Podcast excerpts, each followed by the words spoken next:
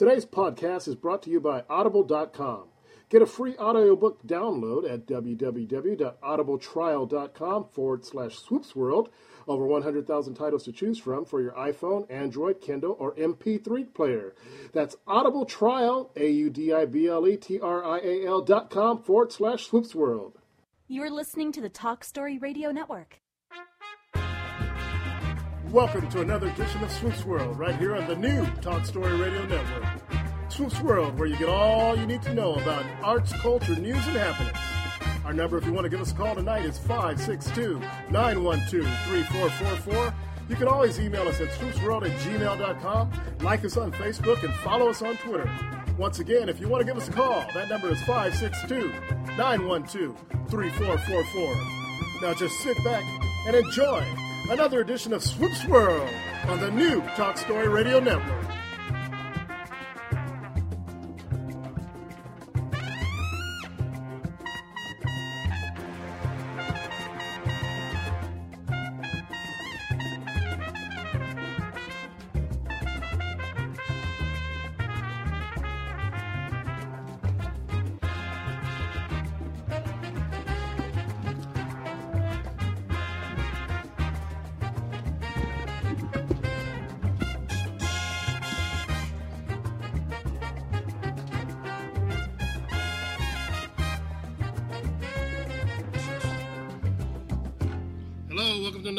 Another edition of Swoops World, late night Wednesday, October 1st, 2014. How's it going, Peter? It's going all right. Looking forward to a full night. We have Raymond Jacobs and Mark Moya here for the first part. How you guys doing? Good.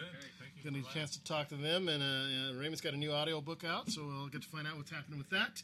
Of course, uh, uh, you know, Brewski's beer tasting, uh, AD, Anthony Davis, T-Bone's That's right. time out, and all the usual tomfoolery that happens around here. How's your week, man? It's going all right. You know, the whole sales thing is, as, as I've telling you before the show, is just our buyer's been, uh, you know, she's been a handful. On the other hand, our seller's just been s- just sweet. She's uh, she's like, oh, I have all these pots. You want these pots? You want this furniture? You want this you know, like outdoor furniture? So. You know, I guess it's balancing it out. Doesn't feel like it's balancing out, but uh, but anyhow, so just the stress that goes with that, and, and this is all butting up against a trip that my wife has to do. so right, yeah. Trying to get it all done, move dogs and kids and household, and oh man, it's stressful. All work and no So, play I makes know. Peter a dull boy. Well, I, the last couple days were that's exactly what it was. So I was like, screw that, I'm I'm going surfing today. so, so I did. Unfor- Unfortunately, there was like zero waves. I was in the water for That's an right. hour. You were paddling around. It's I was still yeah, and the water's still warm enough that I didn't have to put on a suit. Nice. You know, I could trunk it. So uh, it was nice. I was like, at least for that hour plus or whatever it was, as I was chasing little tiny waves, I was like, I'm at least I'm free for these few moments. It worked out okay. Could be a lot worse. Could, yeah, but, uh, could have been yesterday or my tomorrow. You know, so yeah. How's things been with you? Not bad, not bad at all, man. Uh, you know, the usual run around stuff that needs to be done, and uh, get a few miles on the bike here and there, and that's about it. Nothing exciting, man. Actually, relatively boring. Actually. Sounds good to me. we got some heat on the way. we do. It's supposed to be warming up, and I was going to. I was going to ride the loop tomorrow, uh, Uh-huh. possibly. Uh, you know, the the dam, not that loop. Oh yeah, But, the uh, bigger loop. If it's going to get, uh, if it's going to get that hot, I'm going to have to shorten that puppy. You better get going early. Yeah, and I know I won't. Yeah. I was all I was all thinking, oh, I'll get up early. Then I wait, that's Thursday. Yeah, that far Wednesday inland. nights don't uh, don't make Yeah. Thursday easy to get Right. up to. So Yeah, uh, they're saying triple digits by Friday. Yeah. even here in Long Beach is possible. So, like the Valley, that's a given. Yeah, So, Valley's always triple yeah, digits. right. so yeah, so that's kind of interesting in October. Yeah. That's pretty. We have a we have a soccer game on uh, Saturday, and all our all games weekend, all our games have been at ten, but this one's at twelve thirty. Uh, Whew, those little girls are in for. They're gonna get cooked. we had some, yeah, we had we had the you know both days last weekend, and I think we have both days this weekend too. And last weekend, one was in Pasadena. It was Oh. really weird. It was hot, but it wasn't. It was. It looked kind of somewhat sunny, somewhat overcast at Oh, times, okay. but it stayed hot the entire Oh. time. and then uh, you know the next day was warm in uh, Garden Grove, but yeah, there we go. What you gonna do? Exactly. Could be worse. I, I think I told you last week. My my mom sent me. Uh, she's in Canada They got their first snowfall September 25th. 24th, something like that. Three inches. So, I know. Take your pick, man. Exactly. I, would be willing to take an inch or two, but not in September. no, no, exactly. You're listening to Swoop Star on the Talk Story Radio Network. We're going to take a quick break, come back and introduce our guests, and uh, get things rolling. This one here, uh, let's do. Oh, this is a, a good friend of the show, Mark Platt. Last train ride to glory. Back after this.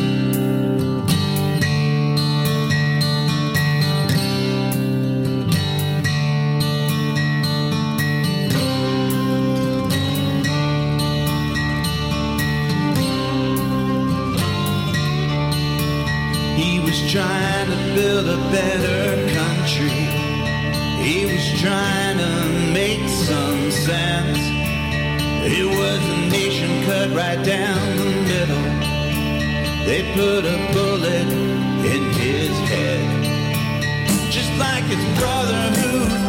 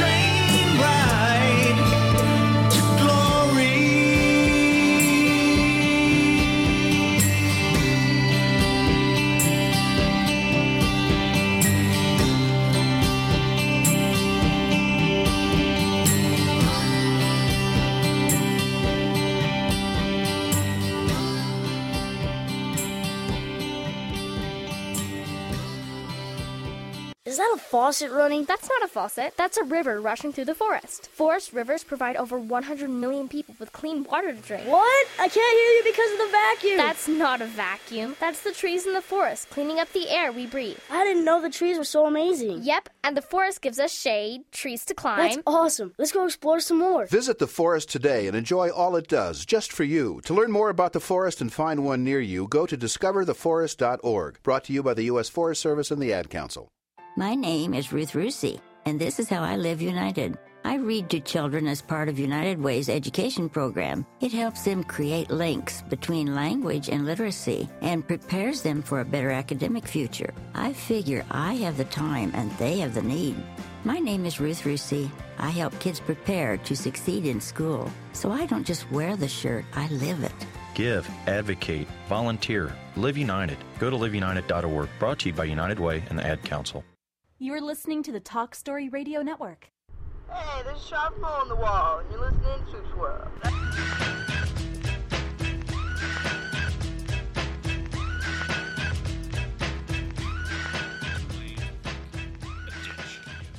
And welcome back to Swoops World. And we're happy to welcome to the show, the return to the show, Raymond Jacobs. How you doing, Raymond? Hey, hi, how are you? So good, doing well, thank you. Good. And uh, he brought along Mark Moya. We got a chance to talk to him. How are you? Good, good, great. Uh, well, last time, last time Raymond was here, we uh, he had just released a book. Uh, it was called um, Gethsemane, an epic poem about us. Yes. And now you're back with the an audiobook. An audiobook version adaptation, a rather ambitious one. I felt that the book initially got kind of lost in the shuffle with what I was trying to do, and uh, I always felt it had the potential of being something better than what it was in, in print. So at that rate, I, I made a conscious effort to do something that was uh, something I always wanted to do, which was a radio production of sorts, Yeah. made into an audiobook.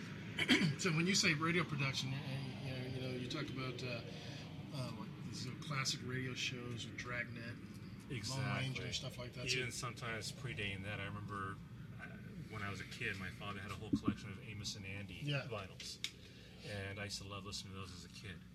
And uh, there was also Buck Rogers in the 20th century, Mhm, mhm. and so um, Those I- are pretty good, actually. Very I like those. and this was back in the late 70s, early 80s when we had these vinyls where you can actually play them on LP record players, Yeah. which are almost obsolete nowadays. so uh, no, when I actually thought about doing this, I wanted to do something that was almost in the, in the m- mode of how those shows were produced back in the day, to make it really like uh, you know stimulating for the listener to really get into it. Yeah. Now, when you when you took this on and you decided to, to do this, uh, you put so much work into the book. Right. Is it probably about an equal amount of work to, to, to translate it to an audio version? That's an interesting question because the book took me exactly two years to produce. The audiobook took me exactly two years to produce. Mhm. So it was a labor of love in both instances that required different sorts of contributions from different people outside of myself. Right. And so the audiobook was especially fun because I was able to work with a lot of talented actors, a gifted composer who's, who's going to be talking here shortly, uh, talented musicians, people who were able to really lend their uh, talents in a sort of medium that I happen to be the director of. Right. So it, it's great to be in that sort of environment where you're like calling the shots and gradually seeing your um, idea come to fruition. When you, excuse me, when you set to do this, and uh, you know, you kind of had you had the words already, and you kind of knew the direction of the story you're going to take. But when you bring in the music, how, how, how did you go about? Did you have a, uh, something in your mind of what you I thought the music you know, was going to be like? For whatever reason, I like to write poetry, and it is um, very arduous to write poetry. It always has been. That's why I don't write it too often, because oftentimes I have to be really depressed to write it. Uh, but one of my biggest inspirations when it comes to writing, period, is Baroque music. For whatever reason, when I was a teenager, I really got into the music of J.S. Bach. And I've developed a greater appreciation for that style of music. That, and oddly enough, Dixieland jazz were two of my favorite Hmm. sorts of music to listen to that was kind of not in the radar what most of my peers were listening to back in the day. So um, I really want to do something that could actually combine Baroque with my works because I felt together they can make beautiful harmony. when uh, the you know the thought crossed your mind to do this, and you sat down and, and began the process, um, did you did you have to do kind of a rewrite of sorts? I did, Swoop. I actually, I didn't. I, for me, when I re-adapt something, I like to add a new wrinkle Mhm. because I don't want the consumer, in this case, the person who want, would want to buy my book, to think to themselves, "Why would I want to buy the audiobook? What is some, what is, what is it about the audiobook that's going to be any different than what I read before?" Well, there's going to be passages that weren't in the book initially. So I was able to kind of take license of what I wrote before to add new stanzas, to bring in new dialogue that's not in the original print version of the book, just to make it more dramatic than what it already was. When uh, you have a lot a lot of people involved, a Yes. lot of uh, a lot of voices, a lot of actors, and was that an, an arduous task of uh, auditioning people for that? Not necessarily. It was just being one. It was just trying to find people who are willing to volunteer their time to do it. Since really I was working on a shoestring budget from the outset. But I mean, I did go through an audition process. I did get a lot of submissions in, and oddly enough, I, I got most of my talent through Craigslist. Oh. So, um, I mean, people could probably boo-hoo Craigslist for being something other than, you know, a, a gallery where you're going to find talent, but it actually worked effectively for what I was to do with my book. Um, during the process and, and, and coming out on the completion, was the was the experience what you expected? Uh, actually, it was more than what I expected. Uh, oftentimes, I- I would think as a director or a producer, you want to go into a project learning, getting something more out of it than what you would have anticipated because you want to be able to learn as a producer the creative uh, curves that will eventually build in the way you approach other projects in the future. And so I certainly, um, not to say I'm naive, but I certainly was able to more or less enrich my, you know, my way of, about going about and doing things, my, my methodology, if you want to call it that, to where I feel I'm a better producer now. If I were to do this again, know what to look out for. Right. Than where I was, say, two years ago. That's uh, that's one of the things when you, when you kind of have your mindset set on doing something and you actually go out and do it. Yeah. Man, I could have made this so much easier. exactly. exactly. So now I can avoid those sort of pratfalls next time. But that's not.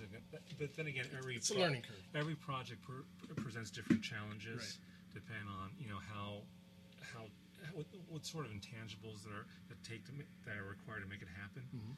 And so, um, but this one was, certainly had its challenges, and um, there were times where obviously I was very concerned about the way things weren't happening. But then again, I was able to, you know, kind of get together with people, collaborate with them, and being able to communicate what I wanted. And luckily for me, uh, they were a blessing to provide for me what I what, what I was hoping for. Were you able to uh, to do the uh, recordings in sequence, or did you have to kind of stagger and get what you could get when you could get it? Uh, actually, no. We we actually that the thing about it when I actually did the um, audiobook, I concentrated on doing it in two phases.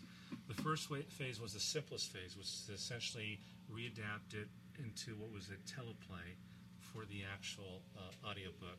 Hire the actors, get the voiceover acting done with, then edit that together. And while I was editing all that together, the second phase was to put together uh, uh, a music troupe based on the music of a composer, which is Mark's music, and then try to get those elements to work together.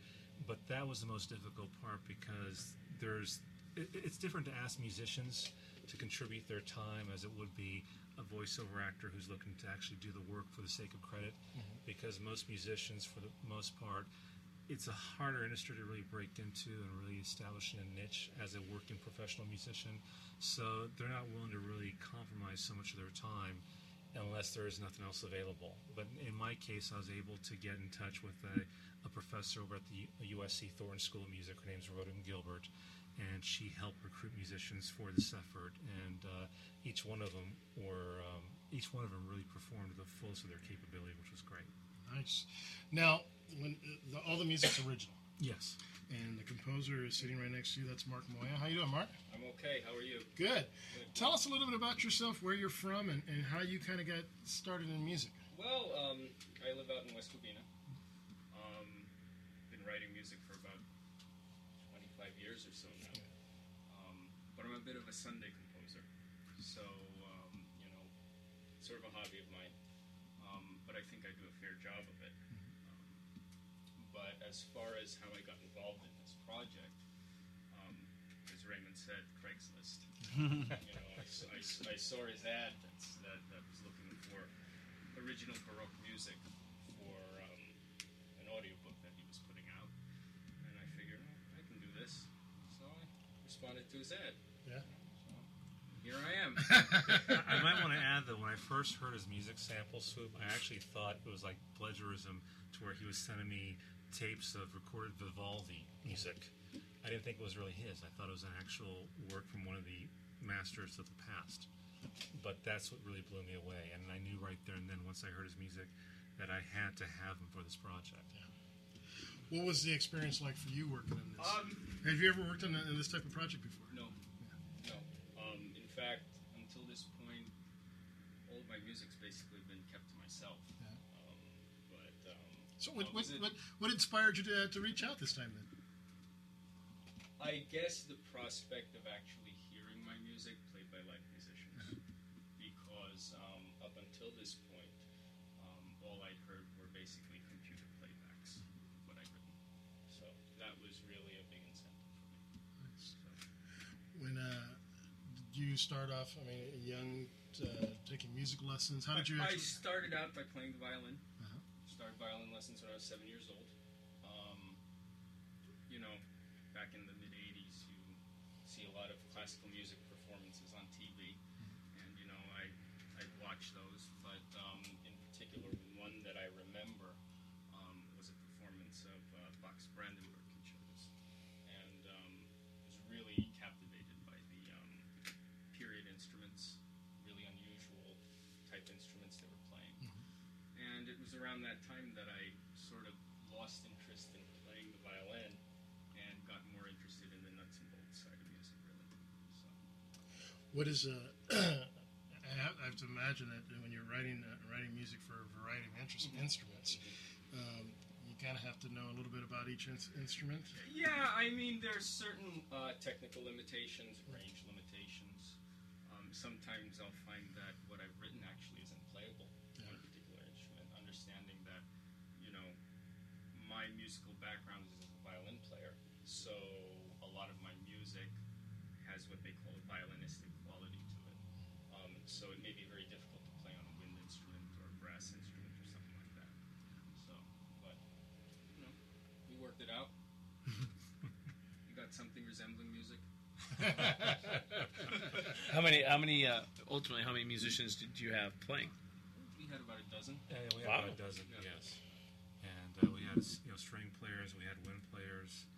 Well, At some point, did you have them all together playing, or they were all oh, Yeah. okay? Okay. Yes. Yeah, yeah. And So I know with recording, sometimes you're just doing laying this track, then No. next you come in, and so you're able to get them all together. Huh? Yeah. That must have been something. we, we didn't have the luxury of time and being able to have them just come in whenever they want, so we tried to really cram everything together In- in, a in- day and a half. In retrospect, though, it probably would have been more prudent Right. to bring them in individually and record them Right. separately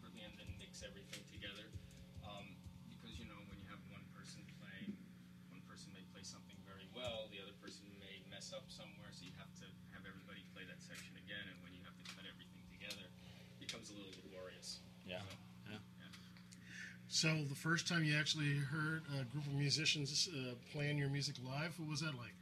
Uh, it it kind, kind of sends a chill down your spine. Yeah. Yeah. Yeah. I was, you know, it. it, it I, I, I remember the first rehearsal, which was a little bit of a, a disaster. It was a Uh, disaster. but um, but what little um, actually that actually made it, you know, out, um, I was actually pretty satisfied with it. Yeah. So, It helped too that the musicians that were willing to participate in this project respected his music writing ability.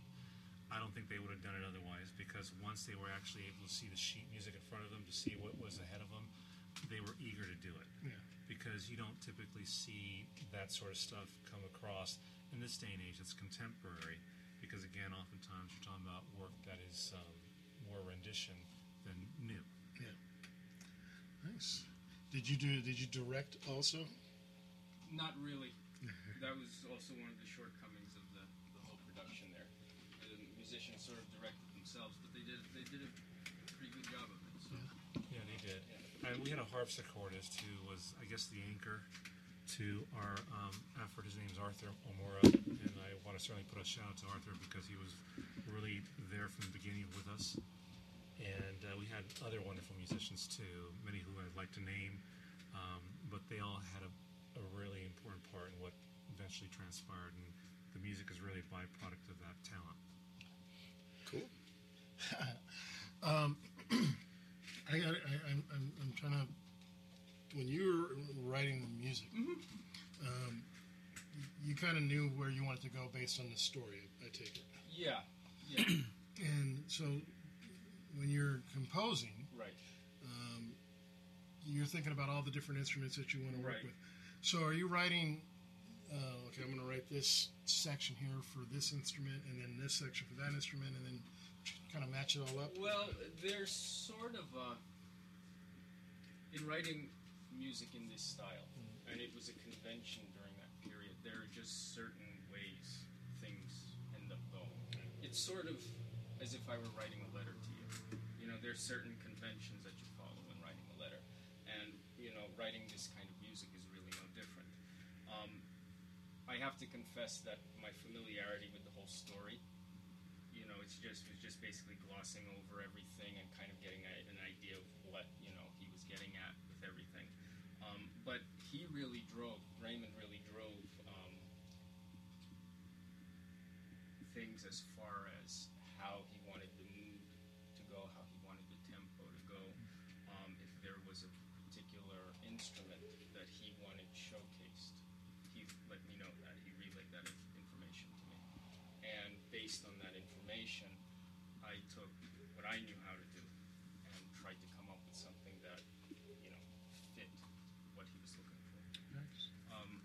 the same time, since since I do do this as sort of a sideline, um, it can be rather time consuming.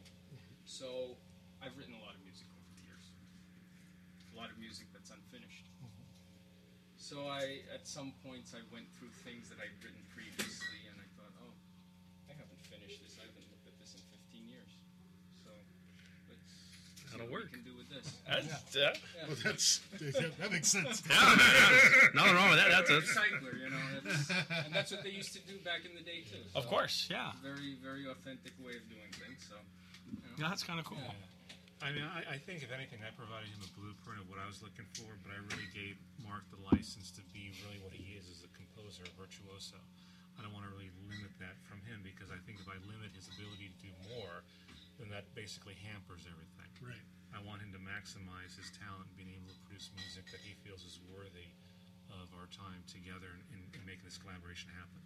Was the um, is there ever a time when the audio, um, the um, spoken word, and the music was uh, performed simultaneously? No, because I, I didn't know really how it was going to come together. And the thing about Baroque music, which is really different from other classical music, is that the music is really animated. It's really a language speaking to you, to where it's just not necessarily mood filling music. You don't have like one long, elongated note to make you feel dour or something to make you feel high. I mean, really, I think the music tells its own story, and you're just trying to accommodate that story with the verses that you have, which you think are going to basically intermingle well with it. Did you uh, did you do all the editing yourself? On the music or on the audiobook itself? No, Yes. I, I have to put a shout out if you don't mind, a shameless plug. Uh, a gentleman named Gary That's why we're here. uh, he's a, he's a retired. Uh, s- uh, he's not retired. He's a sound engineer who actually happens to work at Disneyland of all places. But uh, he was he was a he was a really instrumental person in making all this possible because he, bas- he basically provided me the resources to record and edit these things together. Well, and had you ever done any sort No. of project like this? This is Never- the first for your. Never, Peter. This is Okay. my first time. Wow. Yeah, so I, it was That's a almost like big one of those- undertaking. It was like you, you almost bit off more than you can chew. Yeah. And that's almost what happened here. But that's why it took so long. I mean, I'm not about to rush the situation without really reviewing what I did and kind of analyzing it to where it makes sense to continue to do it in a certain way. Right. And so uh, it was a learning curve for me. When you uh, and, and this is a question based kind of based on a lot of things. I, I listen to a lot of audio books, um, and, uh, occasionally somebody will pronounce a word. I'll say wrong, and, and it, it kind of just kind of kind of bugs you a little bit. Um, it, when you were going through and you, you, you had pretty much things in the can and you're going through, do you ever kind of hear something that just kind of like all the time. Yeah. I had to re-edit and basically uh, re- re-record essentially different stanzas because either the word wasn't pronounced right, it didn't sound right to the sound engineer, or for whatever reason, it just it just did not resonate with me the way I wanted it to. Yeah. And it, it takes a real special skill to be a voiceover actor, and I have more admiration for them now due to the process that I went through than prior because I, it, you think it's easy just to get in front of a mic and speak. It's one thing to speak, but it's another thing to really more or less elocute what you're trying to say with the delivery that resonates with people. Well, right, because I mean, if you're looking at a stage actor, say, or movie, whatever, Right. A lot of that time, a lot of times, body language comes into play, Exactly. right? I mean, somebody rolls their eyes, Exactly. you know, whatever they say next Yes. is going to be snarky or sarcastic. Yes.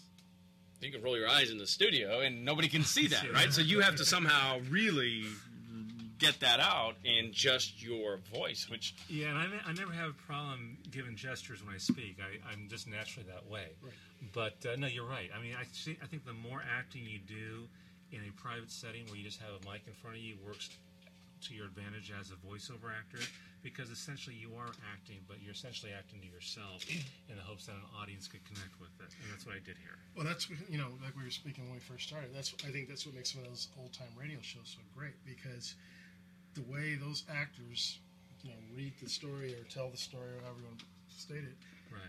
you you're there and you can understand the little nuances Yeah, yeah. that you speak of. But uh, you feel the energy because it's coming through in their voice, or, or the sorrow. Because again, so there's music sometimes in the background too. But I mean, the voice is it's a big thing. And you have to have a really a terrific command of the English language and knowing how to pronunciate certain words in a certain way just to really capture the mood.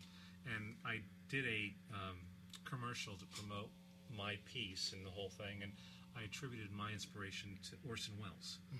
And uh, more than ever, if you ever listen to any of the work he did through the Mercury Theater, he was a master at that.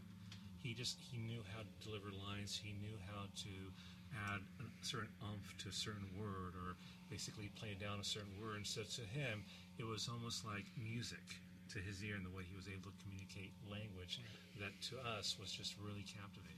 Well, and I think um, lots of times um, when you have actors, uh, you know, voiceover actors portraying the things, they kind of get that. I've, I've heard audiobooks where the author, who's a writer and not an actor, reads the book, and it's just like somebody just reading the book to you. Yeah, And uh, In fact, more times than not, like you hear, I personally have found that most times when you hear authors reading, and I've gone to some of those book party type deals, and and you're like, oh, that's just horrible. And that was my problem at first, which is why I did so much re-recording and re-editing. Because after I did the initial two or three takes, and I played back my own voice, it became clear I was just reading. I wasn't necessarily delivering, you know, soliloquy that can be riveting. I wanted people to really be on the edge of being able to listen to this thing word by word. You're listening to Swoops World on Talk Story Radio Network. We're here with Raymond Jacobs and Mark Moya, and we're talking about his new audiobook, Gethsemane, The Radio Theater Experience. We'll be right back after this. This is Mary Schultz, someone else's wife. Back after this.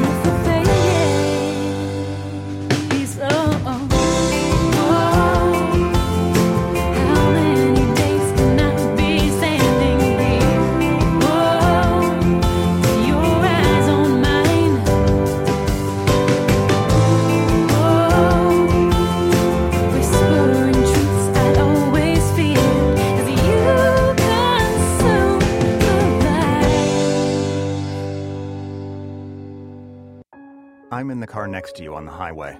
I sit in front of you on the bus. I'm one out of every six Americans, and I'm struggling with hunger. This isn't an uncontrollable epidemic. There's enough food in this country to feed every hungry person. Please, visit feedingamerica.org today and find your local food bank. Every dollar you donate helps provide seven meals for those around you, quietly struggling with hunger. Together, we're Feeding America. Brought to you by Feeding America and the Ad Council. Go for a little ride. Now you can share the topics that drive the discussions of your favorite talk shows with TalkStream Live's topic-driven talk radio. We gotta talk. Let's take a drive. List and promote real-time talk radio topics, or post the topics that you want to hear. Hot topics are tweeted and retweeted, and include simple click-to-listen audio links. The future of talk radio is topic-driven talk radio. That's what I call real drive. Available now at TalkStreamLive.com. Talk Story Radio. This is Carrie Wade, and you're listening to Swoops World. Is it a constant spin? I ask as I begin to once again feel unsettled in my skin. Welcome back to Swoops World. We're here live with Raymond Jacobs and Mark Moya. Raymond, um, now it's completed and stuff. What kind of feedback have you been getting back in the book? That's a good question. Actually, I had the book with several different reviewers. Uh, I've been able to actually utilize LinkedIn for the first time, which has been really positive for me in being able to attract uh, reviewers from across the country who I normally wouldn't be able to connect with anywhere else. Right. So that's another shameless plug. LinkedIn, we're not receiving any sort of proceeds for. Um, but I'm expecting my first one in very soon from Audiobook Monthly.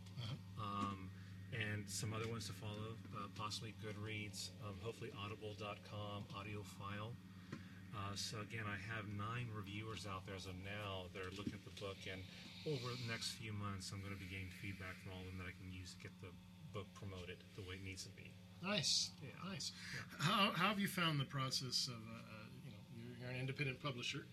Uh, How is that process for you? It's difficult because uh, I- although there's a upside to being able to self-publish nowadays, like unlike before, the market is essentially oversaturated with literature. Yeah.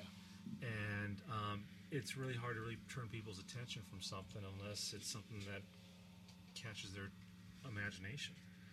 And uh, I'm not your typical fictional writer in that sense. I'm not the guy who's going to write a novella or a manga or uh, some sort of uh, you know Tom Clancy ripoff novel action thriller. I'm a very different writer. I'm a, I'm a person who tends to write character studies more than anything else. But you know, the, the the upside of that was when you when you're on some of those some of those uh, networks or whatnot, uh, they have that you know people who like this also like that feature. So you know, if you get it, you get it out there to enough people, you know, it could pop up and things like that. We had an author on before, and I was talking to him about uh, he, you know, hard copies, Right. and I, I said, well, you know, you, you, your, your hard copies on Amazon for I think it's for like ninety nine cents, and or a buck or some buck ninety nine or something like that. And I said, but when you go out and to do book signings, you know, you're getting eight nine bucks a pop. Isn't that better? And he says, actually, no. He says I make more money that way because my book keeps popping up with people who bought this also bought that. People go, I'll spend a buck to check out that book. right, right. And the other thing too, bookstores are not what they used to be. I mean, there are not many of them around anymore. And some of the major, uh, actually, Borders was an ally of mine. They're no more. Barnes Noble, on the other hand, they're not very friendly to even local authors. So um, every, er, you know, you, you really have to find a niche for yourself and being able to really put the book out there. And in order to really sell the book, you have to kind of overcome that barrier, which unfortunately are your family and friends. Right. Because if you're relying on them to buy your book for you, you're done. I hate, I to hate, I hate to be show. brutally honest about that, but I mean, really, I had no reason to be writing if I'm writing for the sake of just selling to my friends and my family. Sorry out there, but that's that's, that's the honest truth.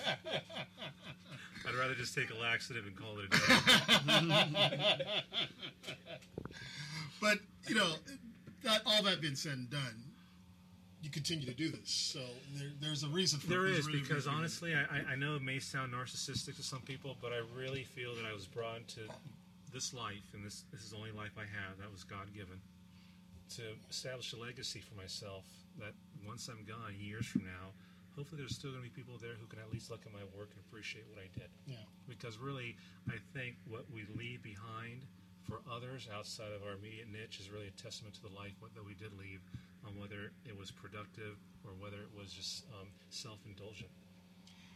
Any uh, thoughts, plans, or, or anything in the works for the next the next project? Well, you know, I I initially got together with Mark with the idea of seeing if we can adapt this to a play, a musical. So that's still in the back of my mind. But I do have a uh, soliloquy that I'm working on, a free verse Mhm. soliloquy, which delves into relationships, namely relationship I did have, uh, which is still interpersonal to me, although it's two years removed from ever have, have happened. Yeah. But again, I just want to be able to look through my experience of what I went through and hopefully teach others through that experience. Mark. Yes. As far as uh, composing, uh, Right. th- this experience went well for you. Yeah, it didn't. It didn't, It it didn't did- go poorly. it Let's hasn't it that deterred you from, uh, uh, yeah, it was, it, it was an it- again? experience. Let's- let's- let- I'll, I'll, I'll leave it at that.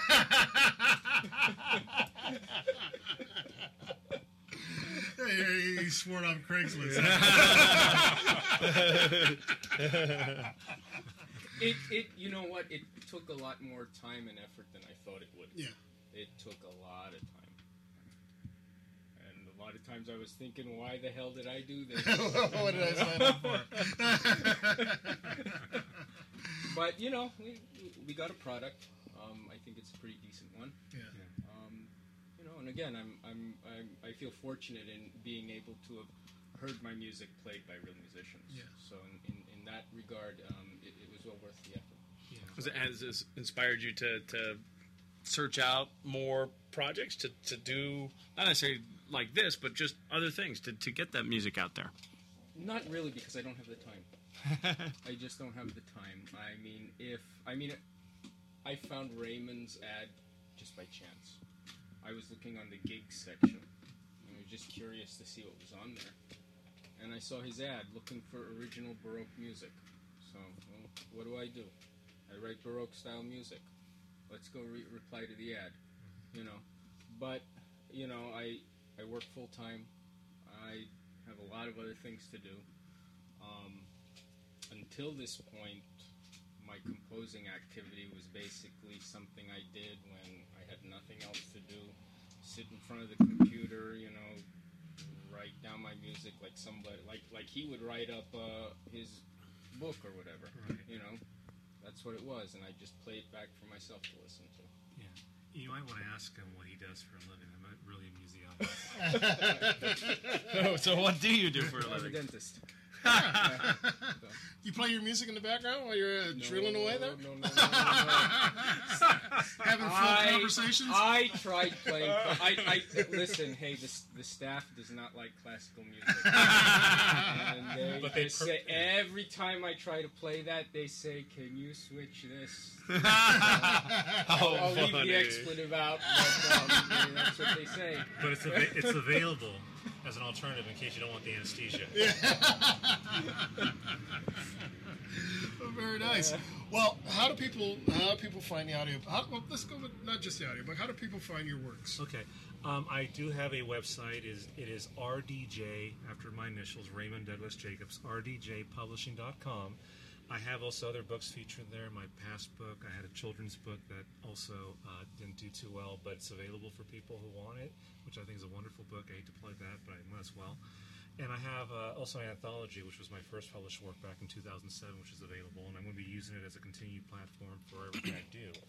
But as far as the audiobook itself, it's available on iTunes, which I know is a very popular application because it seems like everyone these days has an iPhone or an iPad.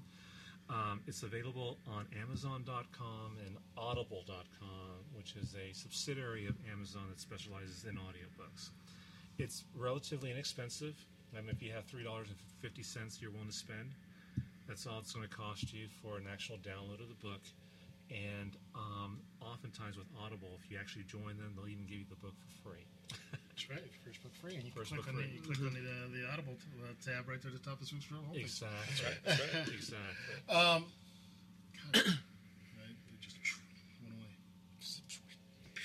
God, I-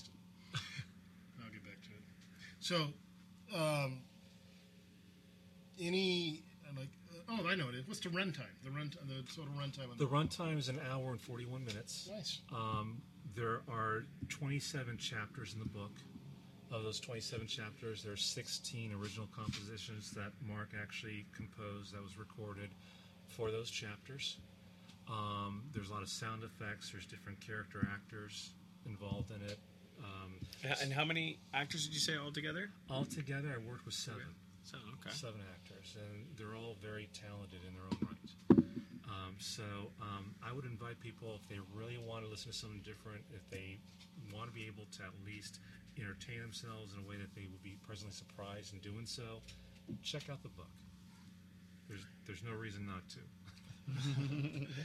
Mark, is your music anywhere where people can uh, access it? You know, um, some years back, I started a little um, informal guild, if you will, of people worldwide who write music in this style. Um, and it's actually received some exposure in some of the specialist early music publications. Um, that organization is called Vox Saeculorum. Um, the website, it's a little bit of an alphabet soup, but it is uh, V as in Victor, O X, S as in Sam, A E, C U L O R U M dot O R G. Is there anything else you want to talk about that we haven't discussed tonight? Well, so far, I mean, you've covered almost every basis. I mean, I, I think the uh, speaking of his music, I mean, the audiobook is a wonderful showcase for his talent. So even if you're not into verse and you just like good original Baroque music, which is something you don't typically hear because there hasn't really been much good original Baroque music for many years, I would invite people to listen to the audiobook just for that reason if they just want music. But then again, you know, we're talking about at least the idea that I have that I'm, I've been um, I've been advocating that Mark's interested in getting involved with me is actually establishing an ensemble uh, to take the music to a, a, um, a, a live performance, to where people can actually just come and listen to the music without the interference of my verses. so uh, that's something that's really in the works that we still hope to do because I, I, aside from literature, I love music and I want to be able to make some sort of impact musically in our culture, and I don't see why people can't be introduced to Baroque music. Nice, nice. Well, I want to I want to thank you guys for uh, for, for stopping by Swoops World, and uh, as always, wish you all the best of luck on, on the book there, Thank the you. audiobook, and Thank you, uh, Swoop. and you. uh, Mhm. you know keep keep keep on working, man. That's good stuff. I appreciate Thank you. Uh, RDJPublishing.com yes. is where you can go and you can find out more about Raymond, and, and I'm sure you can link to there and you can catch up with uh, what Mark's doing through there also, right? Yes. All right. You're listening to Swoops Around the Talk Show Network. We're going to take a quick break and come back in time for some brewskis. Uh, and uh, this is Mind the Gap. God, when did it? It's been like three or four years since. Uh, I think so. Yeah. Mind the Gap. This is called Summertime. Back after this.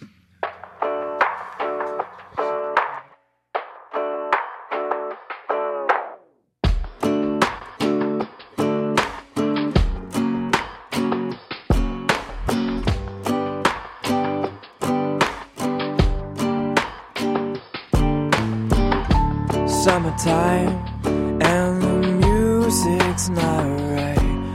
We all fall down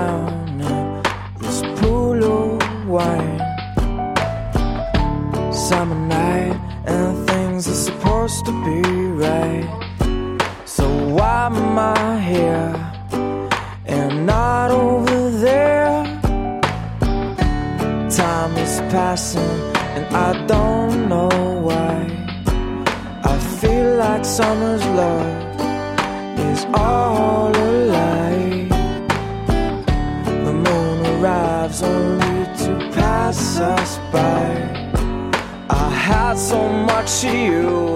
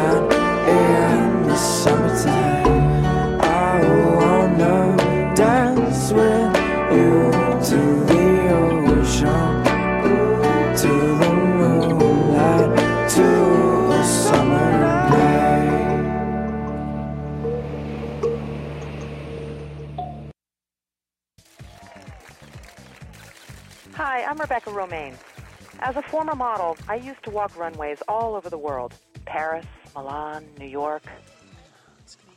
This is Salif Diarra. As a local health worker, he walks the pathways of his village in Mali, West Africa every day to help treat severely ill children.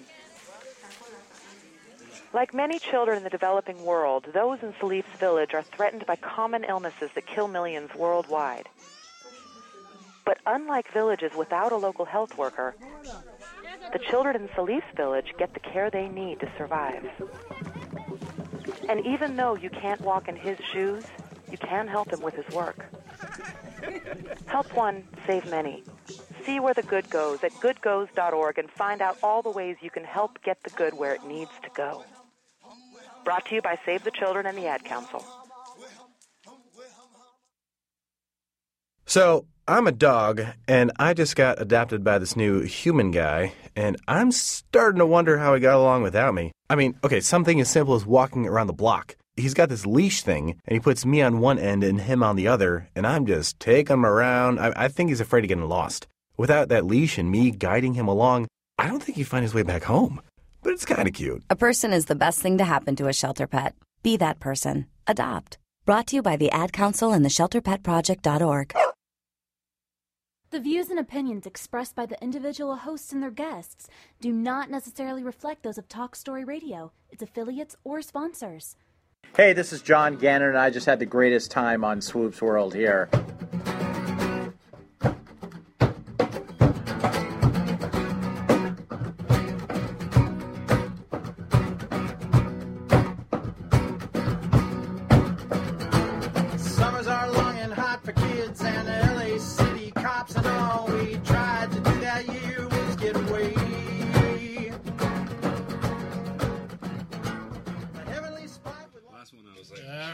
Welcome back to Show the Talk Story Radio Network.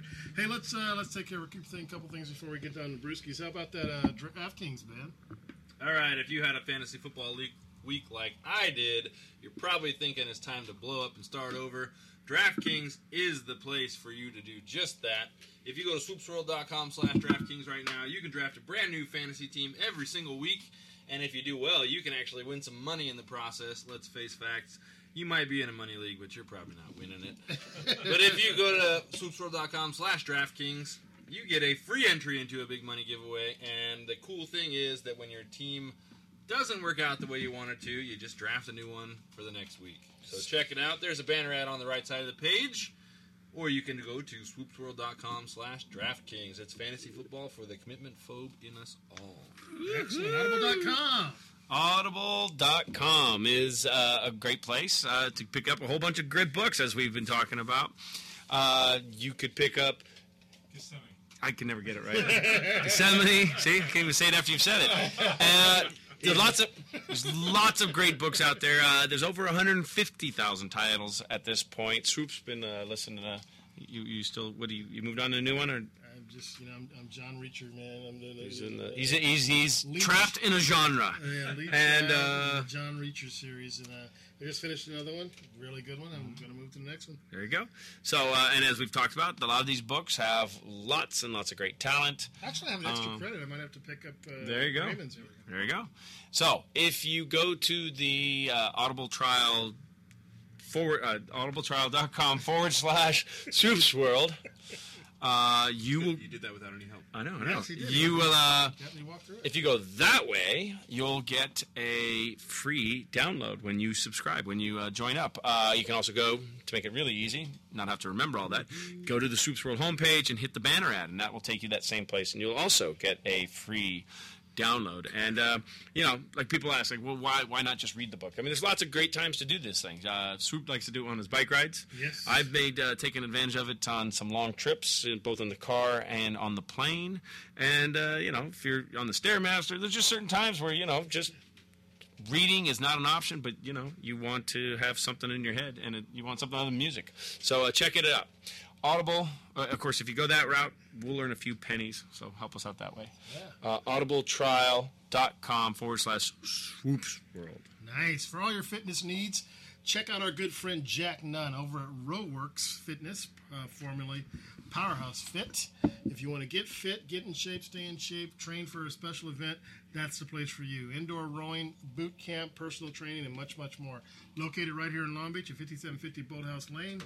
And uh, see, the website is www.roworx.com. Give them a call at 562 688 1716. And if you let them know Swoops World sent you, your first week is free. Where to bike Orange County? Where to Bike Orange County. That's a book I wrote as part of a travel series, uh, of which there's about 12 different uh, locations all throughout the country. I covered Orange County and the 85 best rides. Uh, 30 of those or so are kid rides, where you can let your little munchkin go and crash without having to worry about cars. And uh, when you're ready to do some longer rides, uh, it's geared towards the recreational rider who just kind of wants to explore Orange County. There's 50 of those rides out there, and they range from the very casual four or five mile with lots of things to do to the much more rigorous 50 milers lots of hills and climbs and all that good stuff. Uh, each ride has an accurate ride log, um, places to stop and eat, sights to see, and the whole thing dovetails with a nice uh, companion app that works really nicely with uh, Google Maps. Like where where you should be and where you are. Uh, where to bike Orange County. Uh, you can locate it at all the local uh, bookshops in Long Beach. We've talked about that. Barnes and Nobles, uh, is carrying them, and local bike shops are carrying them. And of course, you can go to that mega store, Amazon. And they'll deliver it to your front doorstep. If you're going to go the Amazon route, click on the banner ad in uh, on the Swoops World homepage or any of the pages, and uh, that way it'll be shipped right to your doorstep, and we'll earn a few pennies on the way. Nice. Where to bike Orange County. Time for a little brisket taste. It's time for Brewskis, our beer tasting segment right here at Swoops World Late Night, sponsored by DrinksWineSpirits.com. So grab yourself a glass, pour yourself a brew, and join us right now for Brewskis, sponsored by DrinksWineSpirits.com. Well, happy Wednesday, and welcome, with all due respect to our guests, the most important part of the show, the beer tasting part. Uh, our guests have, have stayed on to, and join us and do a little tasting with us. That's kind of nice. We love, we always love that. Yeah. Um, tonight's brew is from Heretic Brewery. Um, Heretic Brewing Company. They're up in Fairfield. That's uh, somewhere near Vacaville and Sacramento, between Sacramento and, and San Francisco, from what the map said. Uh, and the particular beer we're having tonight is the Evil Cousin. All right. Also known as T-Bone. Here's what they have to say about their own beer. Excuse me. Evil Cousin is Heretic's take on a West Coast Imperial IPA. This beer is bold, in your face hop monster. It has a light, easy drinking malt character that allows the hops to stand out. The hop character in this beer is intentionally on the dank side, which we like. Big, sticky, and aggressive. This beer is for those of you who can't get enough hops. Join us on the dank side. Okay, now, we've had these conversations before. If you're going to give us this, this, They better be able to back it up. they're going to have to back it up because we're gonna they're gonna get hammered here if it doesn't back up. Uh, Eight percent alcohol. The IBUs are hundred, which for those of you guys who are hopheads out there, that's obviously uh, on the big side of things. So uh, that's a good thing. That's a good thing. So uh, to everybody, let's uh, to our guests, salute. Uh, remember, first time around, we're gonna taste. Numbers the second time around. Clank it, clank.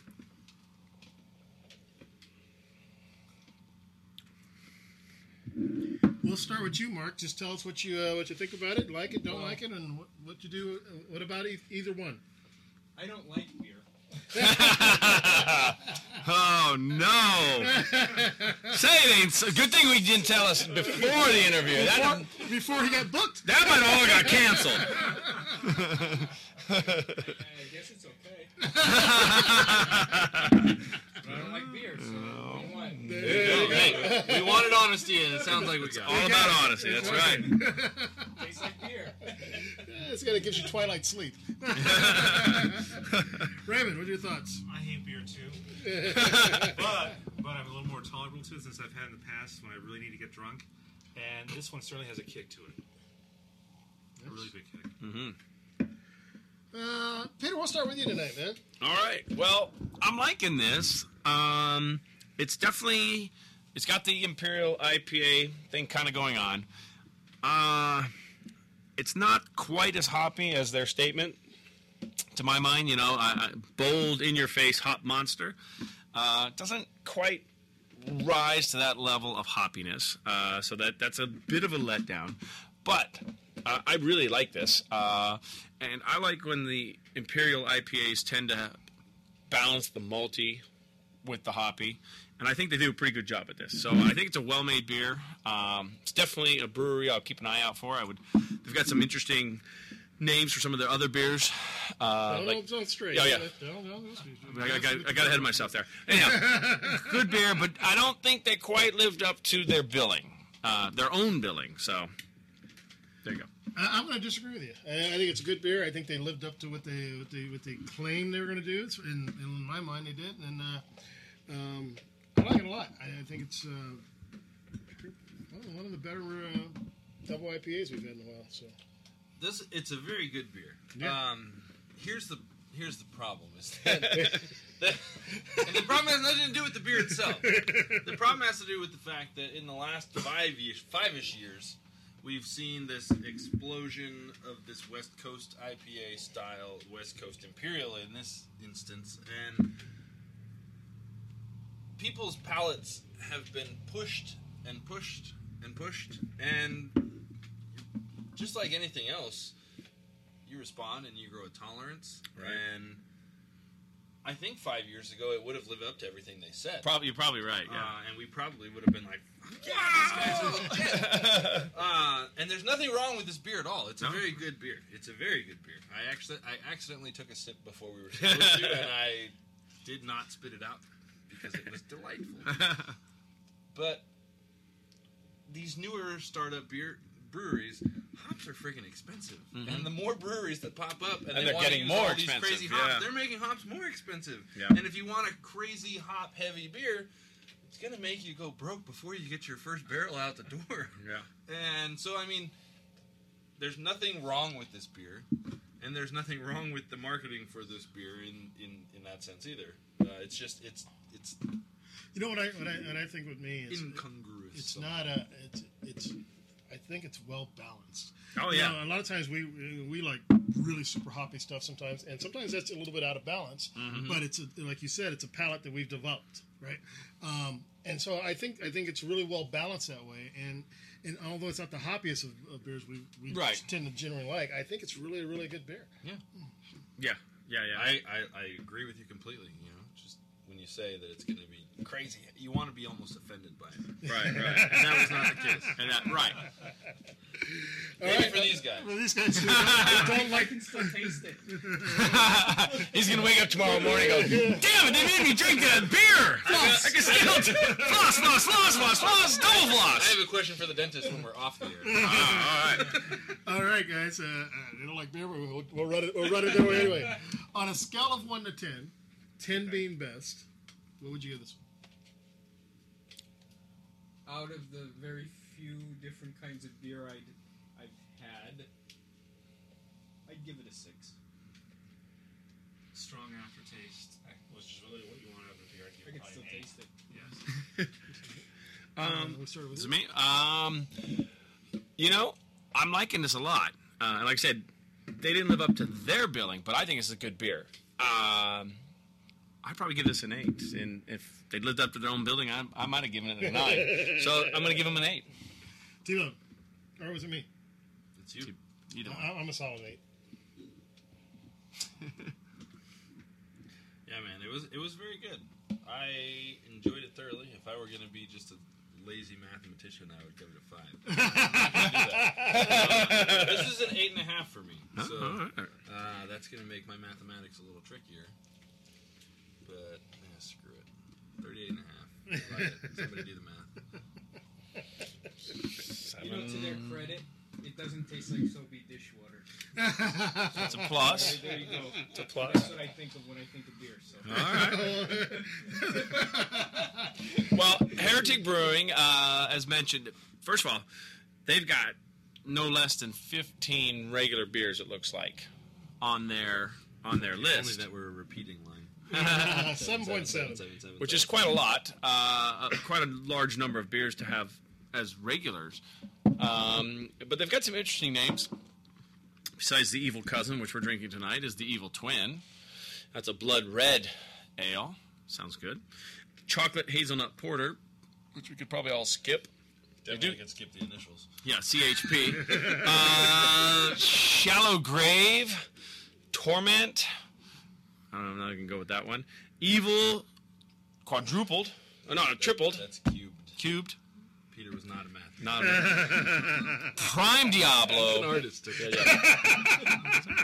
Miscreant, Petite Rouge, Incubus, Evil Empire, Dead Weight. These guys. I noticed a theme. Uh, yeah, there's a theme here. And a motif, I guess. motif. Yeah, more than a theme, perhaps. Anyhow, I haven't had any of their other beers. Uh, I thought we had, but I, none of these sound familiar to me, so I don't think so. Uh, but I, as good as this one is, I would definitely be on the lookout for uh, some of these other. Everything except for the CHP. I'll skip them. What's the uh, what's the cuisine that goes? Uh, this is one of those big hoppy beers that goes with those big meats and you know ribs, prime rib, uh, steak. You know, steak smothered in onions. If you're a liver and onions fan, boom. This is a beer that'll go with that. Uh, it's going to wash out any of your salad courses or your uh, pretty much all your fish, unless you're like just like a jerk seasoning type of deal on on something, and then you know, and then it's just putting out fire. Um, so yeah, think the big heavy meats. This is sort of like the cab sav of beers, sort of thing. Uh, uh, it- that's that's how you would want to pair it up. Uh, but this is such a nicely balanced beer that I, you know, I could a standalone, man. It's a standalone. It's Yeah. a sally up to the bar, and just drink it.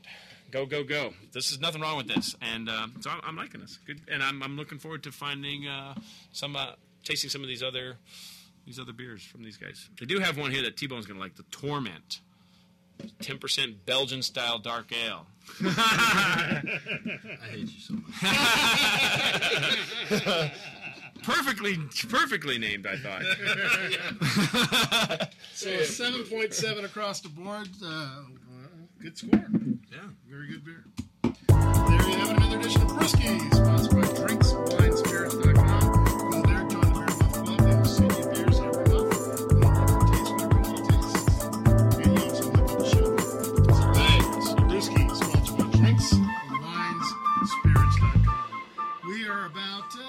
15, 20 minutes away from talking to Anthony Davis, and uh, he's got plenty to talk about as always. And we'll be talking to him about uh, local sports and NFL and all that kind of good stuff.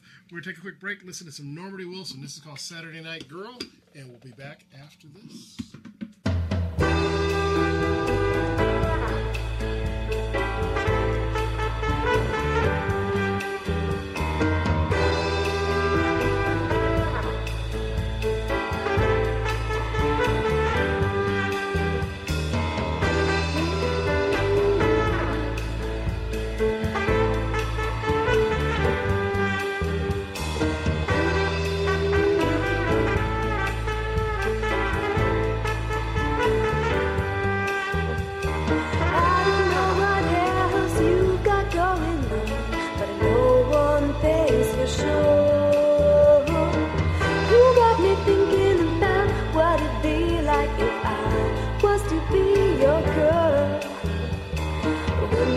My hand and lead me to the door, I get shivers up my spine 'cause you know what's in store for me.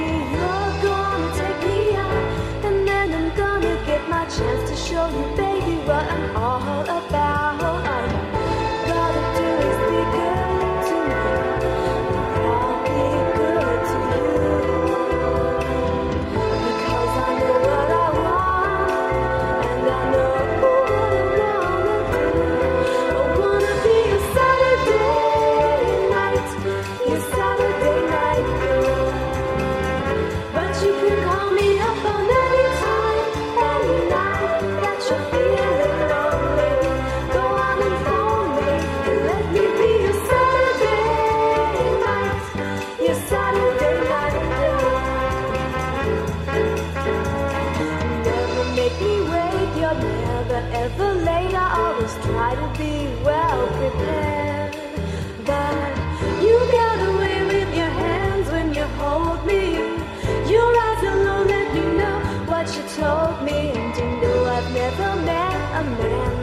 Before. I'm loving all my luck as we take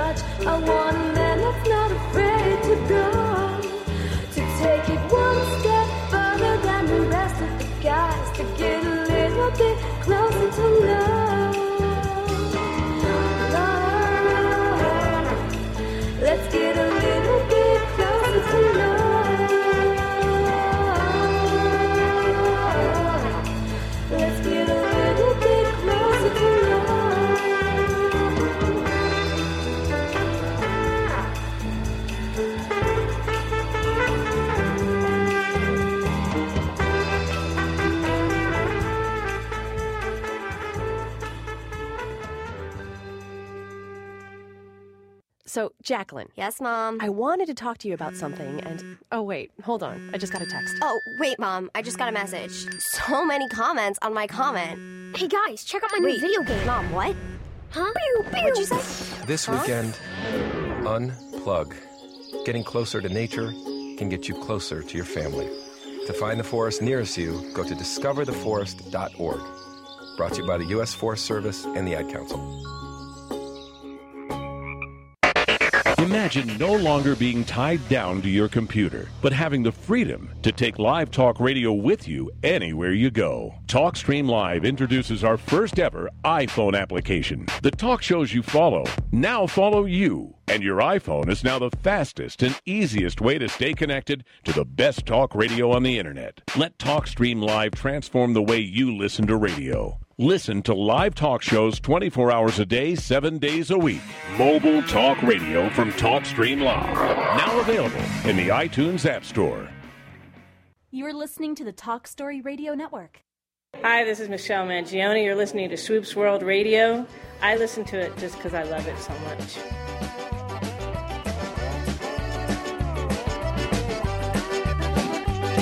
At a railroad station in Baton Rouge, there's a train to Crescent City. Urban Street keeps calling him back to a Cajun girl soul. Yeah, welcome back to Swoops World Talk Story Radio Network. I thank David Jacobs and Mark Moya for joining us tonight. Uh, about 15 minutes, well, less than that, uh, away from Anthony Davis. Maybe 11. Uh, yeah, about right, right around there. But uh, hey, T-Bone, what's happening, man? Boy, I tell you what. I'll tell you what, I tell you what, boy. Um, first of all, oh no, wait, we got to top off. Yeah, come on, dude. We gotta get prepared. Get your game face on. Shout out to Dave in the chat room and those of you listening to the Talk Stream Live, as well as all the other ways to listen to us here at Swoops World.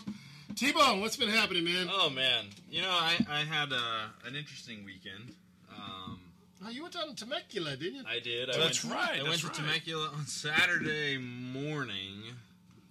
Left at like eight on Saturday morning, which would have been fine had I gone to bed before like five forty Friday night.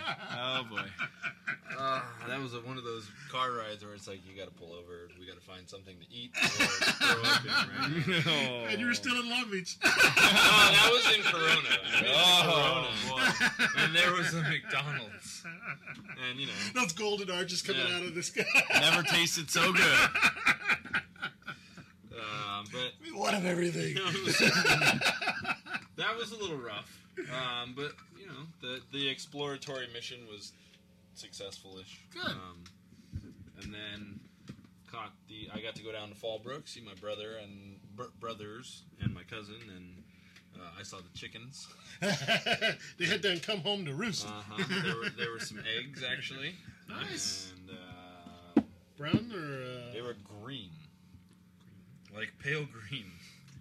For Easter eggs or something? it was very, very interesting to look at. But um, no, they seemed functional.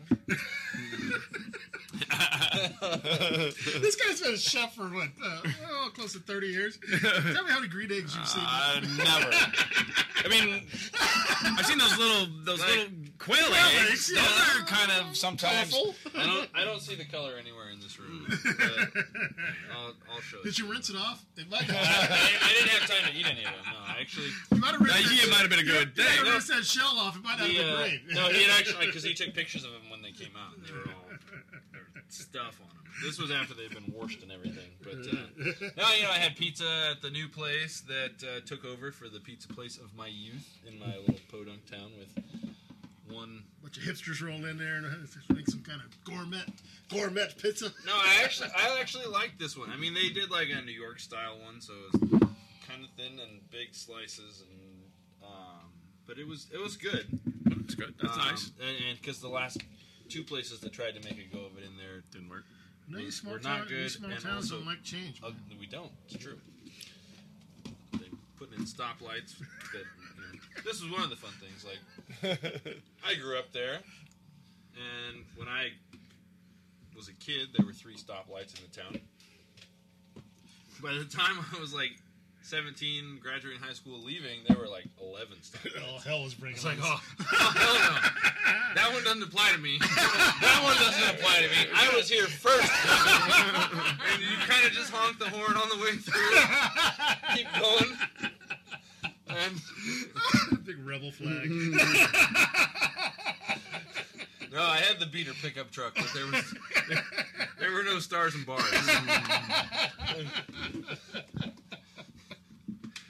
it's not. Yeah. Um, but it, it, Saturday was fun. We went to the Dodger game Saturday night. Nice. And uh, left in the eighth, which Well, was you good were in because Temecula in the morning and uh, Uh-huh. Dodger And- Stadium at night. yeah. You're a busy man, dude. Busy day. a lot. I've been in the car a lot the last few weekends. this weekend, I'm not going anywhere, and Ah. I'm so excited for that. I'm going nowhere, which is kind of the story of my life. I cannot wait to Consistency, though. It's all about consistency. Can't wait to do goddamn thing this weekend. I'm gonna watch some football, drink some beers, cook some. I hear there'll be animals. some baseball games as well. There will be some baseball games as well. Yeah, that's right. It's not so bad. Yeah, it's gonna be a nice little weekend. Could some could be some good baseball games even. I really hope that nothing gets sprung on me. You know that's when it happens. Um, I, you know, I was telling you guys earlier that my workday was not very fun today, but I was running back through the machine and I came aco- across a couple of just brilliant little points today. Some gems. Yeah. Uh, I went to a random Greek greasy spoon burger joint today, and you know, you know the kind of place. Oh, sure. And, um, this place had My, my family used to own those kinds of places. Sons of Leonidas. yeah, um, this this place had something called the menu said D period U period and then there was a piece of tape and a number one period. I guess they decided to make it politically correct on, on the menu. I guess so. I, I I ordered the DUI fries and I got them. and the DUI fries at this place come. It's a mountain of French fries with chili. It's I mean it's a total fat kid orgasm, but chili and cheese and pastrami and carne asada. Oh my god!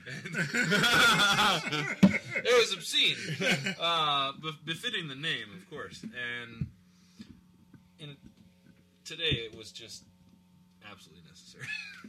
and I mean, again, obscene, but glorious. Yes. Absolutely glorious. I mean, everything and everything was good too. It wasn't just like they shoveled last week's shit onto the fries. It was entirely too much. I mean, I I got you a, managed. I got a pastrami burger too, so no. I, Because I had never seen how big it came out and everything. So, man, I made a dent. But you got leftovers. I have leftovers. Yes, indeed. DUI fries. When you get home, Yes, and you'll have some munchies. ovens. These Yes. guys, late night snack, breakfast, and lunch. You're covered.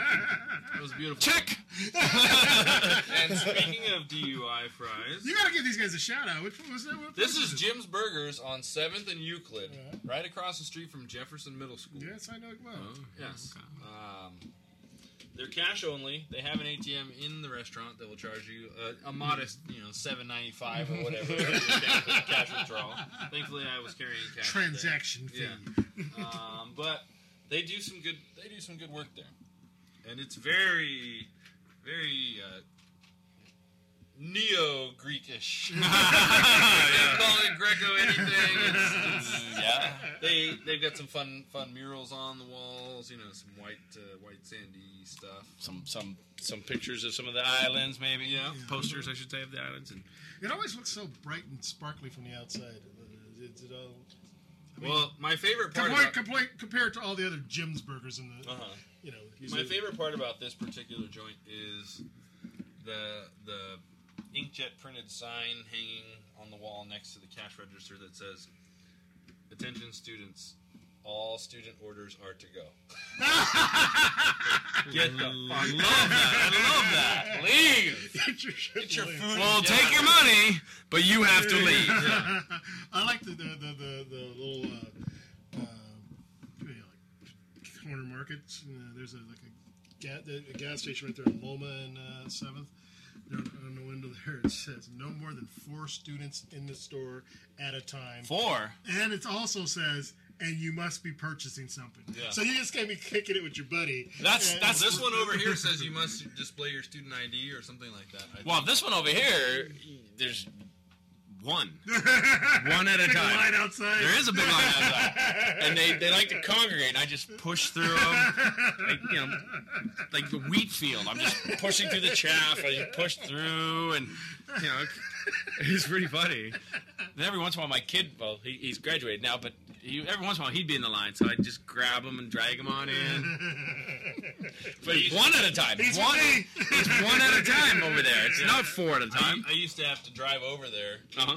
and yell at the kids who were supposed to be at school. I I know where you're supposed to be right now. Calling your mom. No, I would just radio over. Yeah, you're gonna have this, this, this, and this person show up in about ten minutes. they need to pick up trash. Uh, confiscate their Skittles. Yes. my brief period of my life where I had to be the man. Ooh, look at you, man. Throwing down the gauntlet. Woo. Real, I'm real mean. oh, I had one other fun thing today, though. Uh, on the subject of DUIs, I took an Uber over here today. Uh huh. And as I got out of the car, the guy turns around outside here and he rolls his window down and stops and he goes, "Oh, I forgot to hit start, so you just get the minimum four dollar charge." It's like, Nice. oh yes, I wish I'd have tipped you now. hey, you're lucky. 'cause It might, it might have been one of their premium drives over. It cost you three hundred twenty-seven dollars.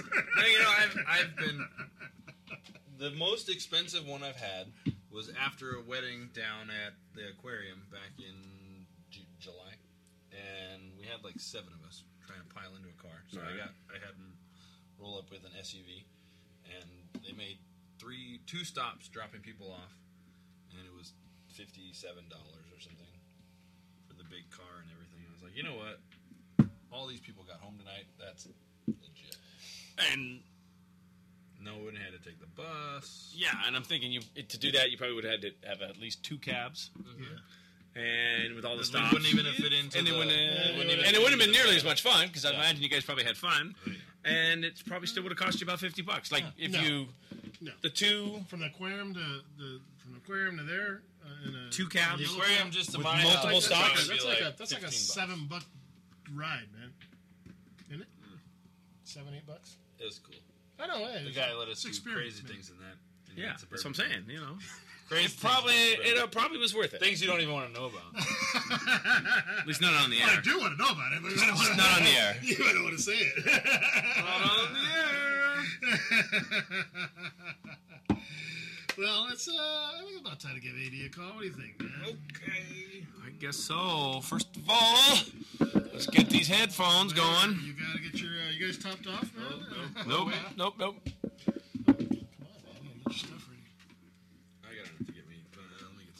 Yeah, man. For sure. I need one, please. Friend.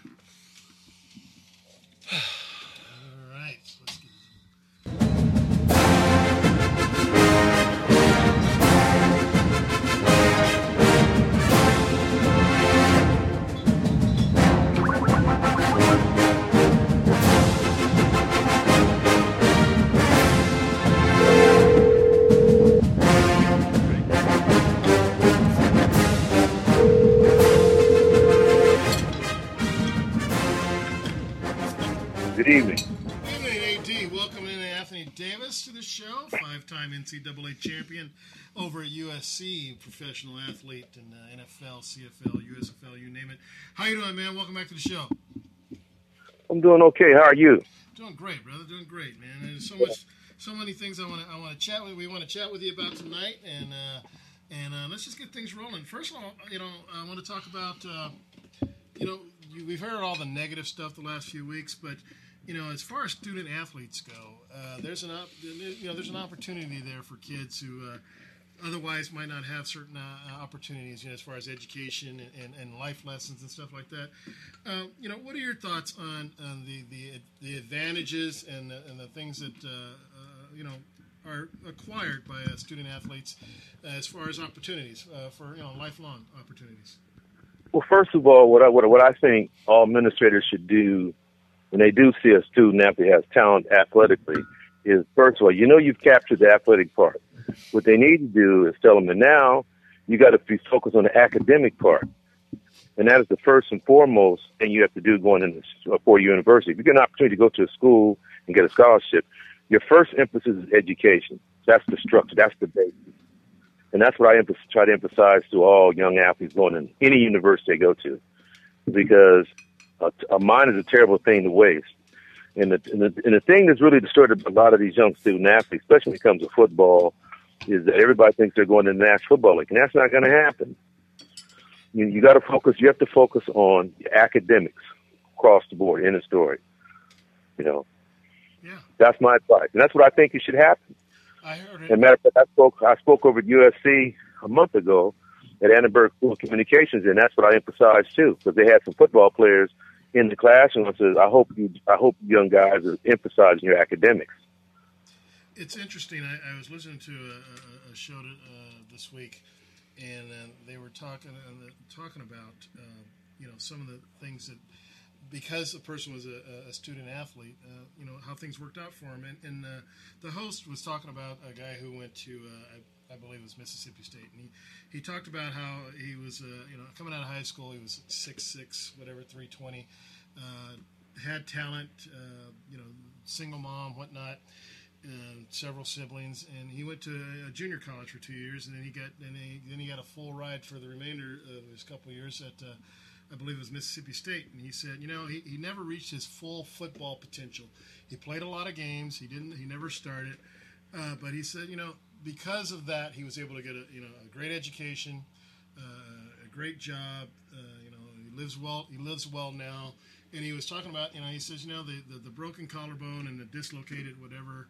Uh, you know, he'd do it all, all over again because of what it's afforded him over the years. And he says, you know, uh, you know, something like 10, 15 years later, you know, he's, he's making great money, lives in a great place, has a great wife, great family, and he attributes all that to the fact that you know he worked hard, but the opportunity was there because he was uh, a student athlete, and, and that he said he would have never had the opportunity because of that.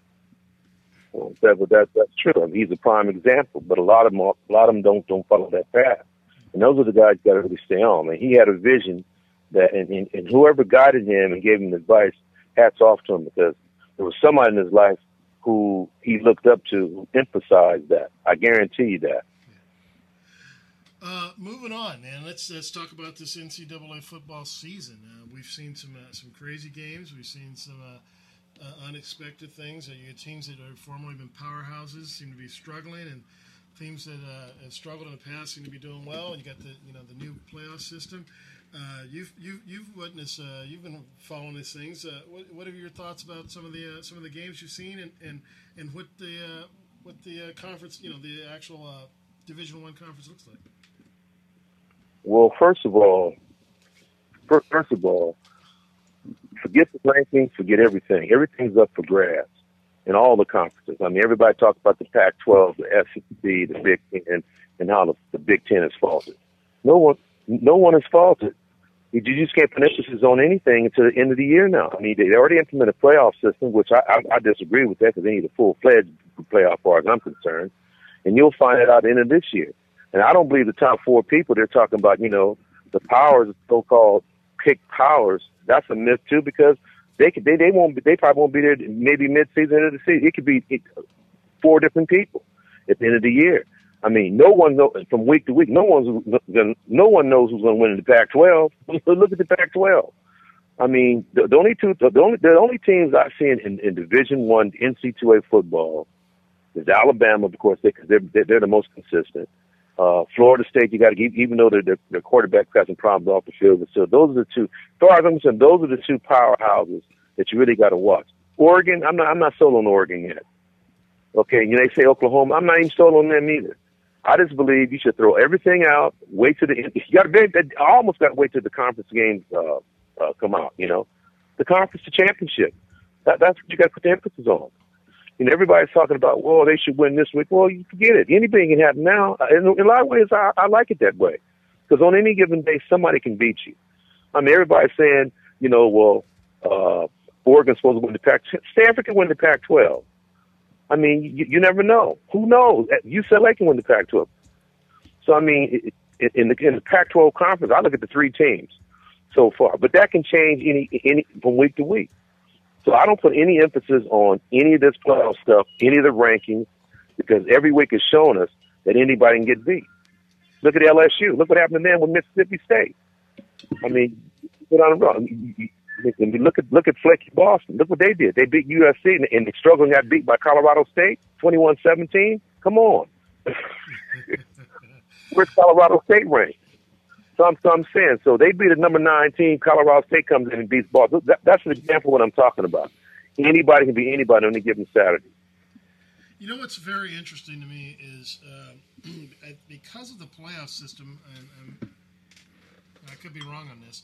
It just seems like uh, now every game I watch, uh, the talking heads are, are constantly saying, "Well, Uh, you know, if they don't if they don't run up the score here, they're not going to make it to the playoffs. If you know, if they barely beat this, you seen that same thing as Yeah. Tebow.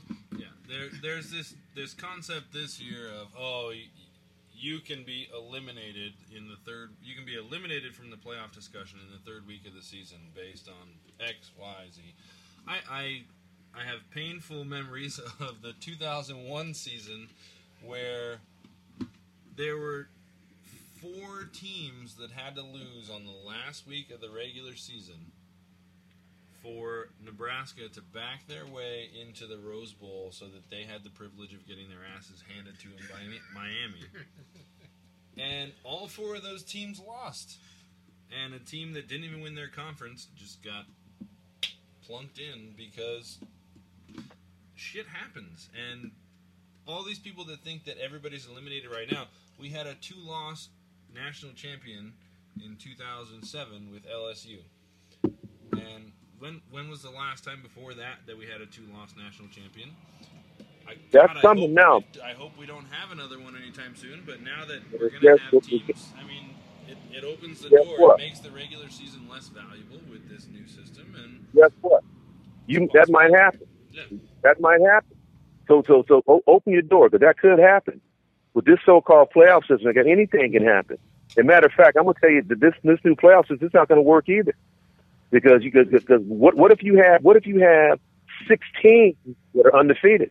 What if you had six teams got one losses? What if you had six teams got two losses and you're ranking them in the top ten? You, you you throw that all out of you throw that all out of the window too. So how do you pick that one? That can happen. That can happen. You can have six teams with one loss, six teams with no losses, and you can have six teams with two losses. so get ready for that one because it can happen. Another interesting thing I heard, and I don't know how true it is, um, but it comes down to, uh, uh, like you said, multiple teams with one loss, uh, things like that. They, the, the, uh, I don't know. Then they go down. Then they then they go back talking about the strength of schedule. See, that's what it is. See, if you have six teams with one, then they're gonna go back to the BS of, of, of, of strength of schedule. That's crap too. Well, some people, some people are saying, some some of the, the pundits are saying that the the, the, the the NCAA not only the strength of schedule, who will bring in more TV revenues? Which which matchups will bring in more mm. TV revenues? Yeah. Well, listen, if you have a full fledged playoff system, you will bring in more money. Because, like I just said, anybody can win.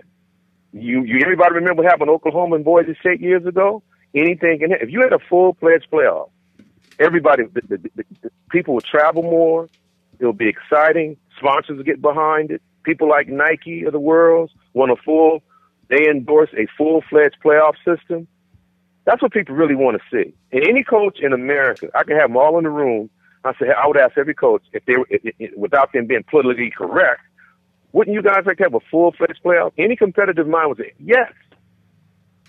Somebody would say yes, but right now they got four teams, and everybody's basing the four teams, and all these people in the committee is basing four people being at the top. Well, that ain't going to happen. I don't believe that's going to happen. I don't think those four teams are going to stay there. That's going to change. yeah, the, the the folks right now that have you know Oklahoma, Alabama, Oregon, and Florida State on the top, or who pick your four. Of the of if you're throwing up four undefeated teams right now, at least two of those are going to be gone come come Absolutely. I told it. I, I, I totally gonna, believe. somebody's going to come on late who had a bad loss early. Rem- but remember this though. You can have six teams or more, you can have six teams with one losses. How do you deal with that one then? Play favorites. That's how you deal with it. See, see, see, see and, and, and guess what? You, you know, you, you can have top. You can have two, ten. You can have ten teams, eight to ten teams, that have one loss.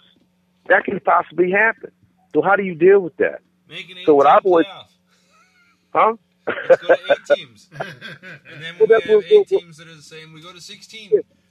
What I say, you get you should you should you should be conference to conference, run through the bowls, and that's what I've always said. Running through the bowls, and then you got all them other crazy bowls. Let the second place teams go play those bowls, seed them up.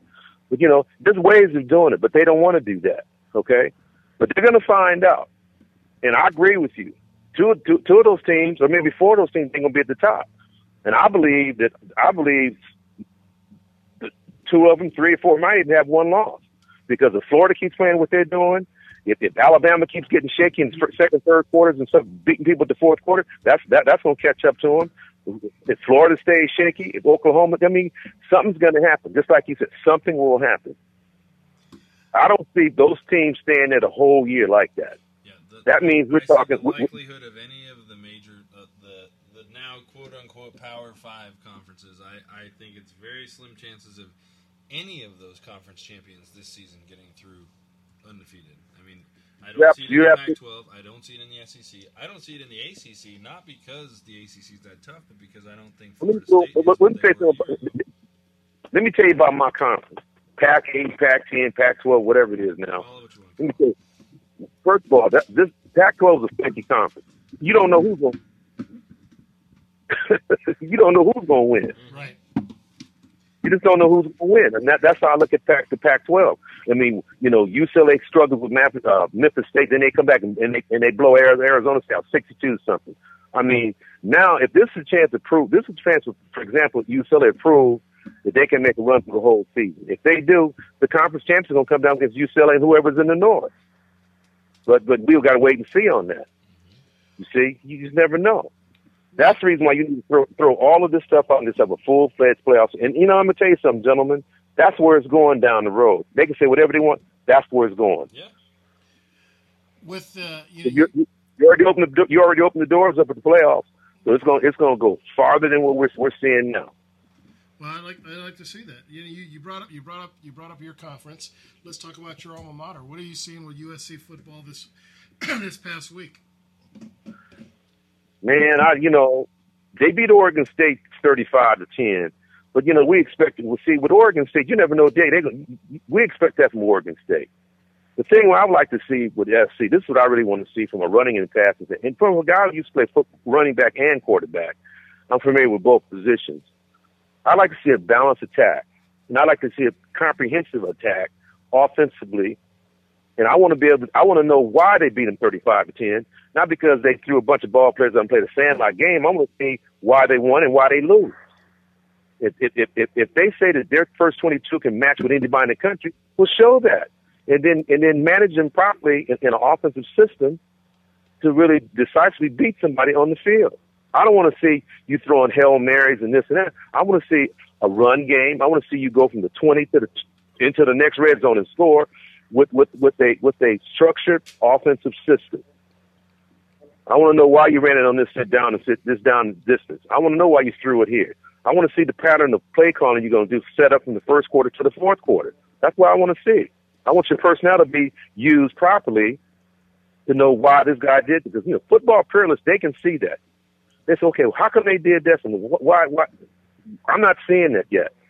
I want to see that. And the reason I talk so strong this way, hey, I was on two national champions in football. I know we did. I don't care if it's football then or football now. It's all the same. What do you what do, what do you think of the kid Buck Buck Allen? He, they seem to be high on him. Uh, uh, they, they, they, they, they don't give him the ball a lot, I don't think, but uh, he, uh, he he makes the best of what, what he gets. Hey, let me put this to you. If I had, if I was coaching that kid, I'd run his tongue out.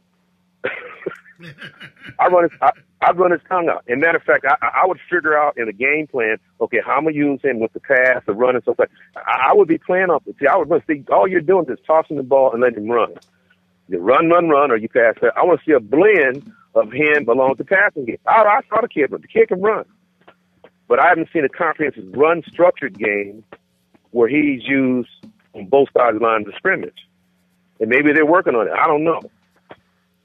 So, and you know, it, it, and, and, and it's uh, and, and help me with the, the quarterback, the kid from uh, Sarah. I understand the kid from Sarah is, is more athletic. He's bigger and he can make all the throws. And I, I wonder why he hasn't shown shine. I, think Kessler beat him out in the fairly. I don't know. I, I don't. I don't know that. But but but but but if, if but if they don't win, then uh, they might have to make a change to that position. Who knows? The, uh, the the the history, you know, up up until a few years ago, uh, the history of SC was, I mean, it was tailback you. I mean, uh, you know, you get going back to you guys and Mike Garrett and before that, and uh, and, and and numerous guys after that, up until I don't know Reggie Bush is probably the last big name tailback. But he doesn't count. in your world. uh, um, uh, they've gotten they, they they seem to have gotten away from uh, spotlighting or highlighting the the tailback or the run game, as you say. Uh, what do you think the reason is behind that? Really don't know why. I mean, this, this the spread offense and throwing the ball and stuff. The, the, the age of the quarterback. Well, hey, look, man, I believe you can have some old school along with the new school. You got to do a blend. The old school ain't gone. I mean, you got to have a decisive running back. They don't have that yet. They haven't established that in years. I, I don't think they have that transcendent talent at the moment. But uh, I mean, a little bit. Well, you don't know if line. You don't know. It's true because they haven't given it that shot. I agree. No, you look. You, you, you got to have a structured run game. And, you know, for example, and maybe jump to pro ball. You see what the Dallas Cowboys are trying to do? They should have been doing that five, six years ago, ten years ago. Everybody here be trying to throw the ball. Five years ago. And see, and see, Tony, let, let Tony, let Tony Romo be a manager of the game. You know, let him manage that run game, and then if they need to pass, let him do that. That's me. Then they cork that run and, and run it down people's throats. That's what SC needs to try to do. That's me. I- I'm biased toward the run game, okay. but I believe. I, I, I, I believe if, if you run that ball and you establish the run, and then that pass will compensate that run, that's what you should do. Go, go talk AD, to Pete you're Carroll. talking to a former running back right here, man. Two Well- former running backs. We only got one quarterback in the room. Well, well, well, well, you know, but but basically, but basically, you got to have a balanced attack even today. You got to. I don't care what they talk about. What effect. For example, because let, me give you some names on the pro level. I mean, even you can talk about pro in college. Tom Brady. Everybody's talking about Brady. Brady ain't messing up. They just they. They, they, just catch people are catching up with them. Look, Tom Brady and the Peyton Mannings of the world, they can't run. They're not mobile. They got to have precise pieces around it. They got to have a running back. They got to have receivers. They got to have both of those dominant pieces for them to be successful. If- it's all Brady, Brady, Brady these days, all Peyton Manning, Pete Carroll proved it. You can't you can't do what they do with Peyton now. He can't run. He ain't mobile. I mean, and they just lit up and gotten his. You get in his face and getting Brady's face, they don't perform. They're, they're not. They're not going to break containment and make shit happen. They just don't have that caliber ability to do that. And the same thing goes with college football too. You got to have a mobile quarterback. You got to have a balanced attack, and you got to compensate for the lack of pieces that the, that the quarterback doesn't have around you. Well, it's interesting you brought up Brady because that's one of the things I wanted to talk to you about. And well, let's switch to NFL real quick. Patriots are struggling, and uh, and, and you know just like you talked about the a running game, it doesn't seem that they're able to establish a running game. The the, the offensive line is not. I think Brady's getting less than uh, 1.2 seconds or something to make a decision to get rid of the ball. He's not able to go through his progressions uh, just because he can't get any, uh, any protection out there. Has has everybody got the Patriots number now, or is there a problem within the within the organization? It- it- It's, not that people. It's not that the people have Patriots number. I mean, they caught up what they're trying to do, but then if you do that, you got to you got to be able to do the counter that. I mean, I can tell you right now, if, if, if they had a two back running ball, if they ran the ball with two backs back there, if they spread people out, they, they got to be very versatile. They, they got to spread people out, bunch people up. You know, they, they got to keep people off off balance. But if they if, if they go back to the same traditional stuff they've been doing the last ten years, of course, and, and, and if you're going to go, if you're going to continue to do that, you better have some serious pieces around Brady to let him do that. He doesn't have that. And and I think more than anything is that then I don't think from an academic standpoint. I mean, you know, some of these new pieces in there just just ain't in sync with Brady. And and, and, and for Brady and, and a Peyton Manning, those guys got to be work, work running on all eight cylinders. If not, they're not gonna, they're going to get beat like you see they're doing. You you, you got to have all the pieces around these guys. You know, like a Kaepernick, I don't. I can tell you he's going to be a beast. It, it, middle. He's struggling now for some reason. I don't know what's going on in terms with the 49ers, but Kaepernick has everything. He's a modern day quarterback. Him, all those kind of guys, all the big the mobile quarterbacks today. That's the future because they, they can imp- improvise and stuff and do things that these other statue statuish quarterbacks can't can't do. That's what's wrong with the Patriots. They just don't have the pieces in sync with with with Brady. And if they don't get that, they're not they're not they're not going to win it. that it's a, an issue of pieces being in sync because they've played such an incredible game of, of mix and match and plug and play over the last seven years that the current mix isn't quite the chemistry's not there yet. And will it get there?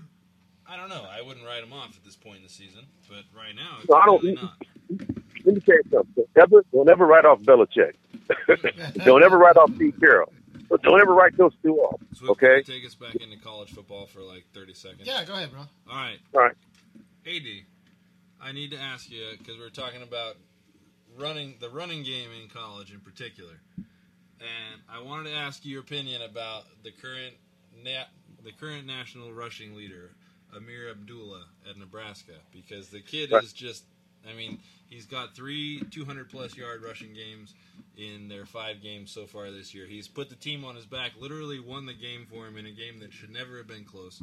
Uh, I mean, have you have you seen much of the kid, and what do you think? What what does this guy have in store for him going forward?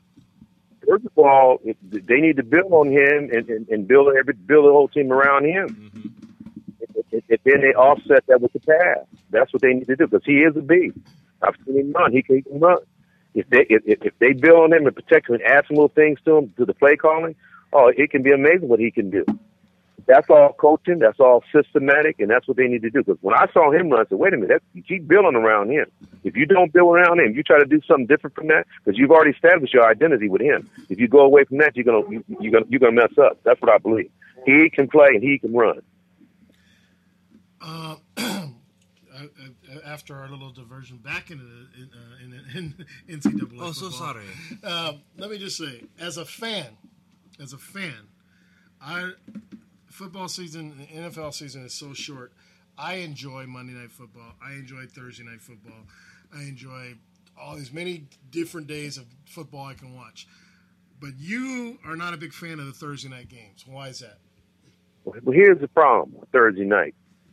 It throws your clock off as a player, and me being a former player, uh, first of all, conditioning, uh, injuries, the speed of the game now is get a lot of injury. If you if you can have guys, it, it, if you if you're gonna do Thursday night games, just remember, you don't, don't you, if you go in them games, you want to win every game. But if you go in those games, it's going to be tough, especially especially if you especially if you play on Sunday and you played in the East Coast uh, on the West Coast. You got to fly back home, and you got to play on a Thursday. A Thursday six days later. That's hard on the team because if you do a cross country joint a jump jump and you got to come back and play on a Thursday night, that's hard. That's hard. I saw an interesting st- statistic on Thursday night games, and if you lose on Sunday, you are pretty close to guaranteed to lose on Thursday. Uh, That's that absolutely. I think it. I think it, it, it reversed itself uh, last week, but uh, as a general rule, they say the team that loses on Sunday and has to play Thursday night generally loses on Thursday night also. put it this way. Say, say say if you're Miami and you fly and play in Seattle on Sunday, okay, and then you fly back home to Miami and you got to go to New York and play on Thursday. You know what that does to your team?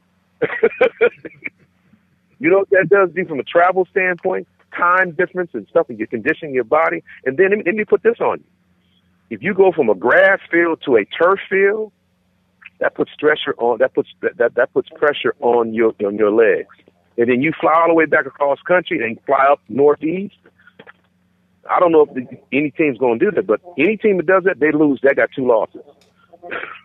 Just from a conditioning standpoint. Speaking of travel, uh, as much as I enjoy the sports uh, and the many games I can watch, I'm not a big fan of the London games. Uh, what, what are your thoughts on these, these games they play in, in London? What did you say? What are my thoughts on what? uh, and then playing like you know these games they play in London. I mean, that, you talk about travel. You talk about time spent flying from one place to another. I mean, you got two teams leaving their their their home field and, and flying. I mean, especially if you're a West Coast team, that's that's that's a long that's a lot of 10 travel. hour, 9 hour Yeah. flight. Hey man, you know something? I don't even like that either. I mean, that just that's just off the chart. I don't I don't like you. Fly, you're flying over another country with a football team, sixty guys, whatever the number is these days. You're gonna fly from the East Coast all the way over. I mean, look at the Raiders. They flew from Oakland mm-hmm. all the way over to, all the way to England. That's crazy. But if they lose I don't on Sunday, they're going to lose the next week anyway. So I mean, it's just, it's just that, that's a guarantee. I, I think they're a bad example. No, they fired the coach. Everything's going to be fine now. But see, but, but, but, but let me tell let me tell you about the Thursday night plus traveling over Europe stuff. That's the reason why you need to expand. If you're going to be doing that with the ball players from a conditioning standpoint, an injury standpoint, you need to you need to expand the roster. You need to be your rosters need to be bigger if you're going to do all that. If you want to expand your brand, expand your your roster brand too. You got I mean you got to have more players. You're going to start doing stuff like that. Well, So, and if you to- go to all the way to London, your next week Well- should be a bye week. I mean, that's that. Absolutely. Okay. Okay. Both That's teams, just you- you're absolutely, you, you're absolutely right. If, if, if you do that, both those teams got bye week. Okay, and anybody play on Thursday, they have a bye. They have a bye week because you don't you don't kill these teams doing that. Because remember, somebody, everybody, somebody gets hurt every game. Every game. I mean, what if you lose three or four players in one game? And a lot, a lot of it's because of travel issues, food issues, all kinds of stuff. You don't get injured just on the field. You can get injured just based on traveling and, you, and, and from fatigue. But just fat- fatigue will blow your your muscles out too, and, and, and- fatigue will break your break your body down. So I'm just saying, from that standpoint, they need to expand the rosters. If you're gonna start doing that kind of stuff, expand the roster. Um, That's what you need to do. Baseball experimented what, during the the last uh, floundering years of the Montreal Expos. They had the Expos play several of their home games in heavy quotation marks down in uh, Puerto Rico. Um, That's crazy too. it is crazy, yes. Uh, but you know, at, at any given time, any team that had to go play there, aside from the Expos themselves, was there for three, maybe four games at a time, which translates to a much smaller percentage of their season than an entire one NFL game is equivalent to 10 Major League Baseball games in terms of a percentage of your season and what you can gain or lose in terms of standings.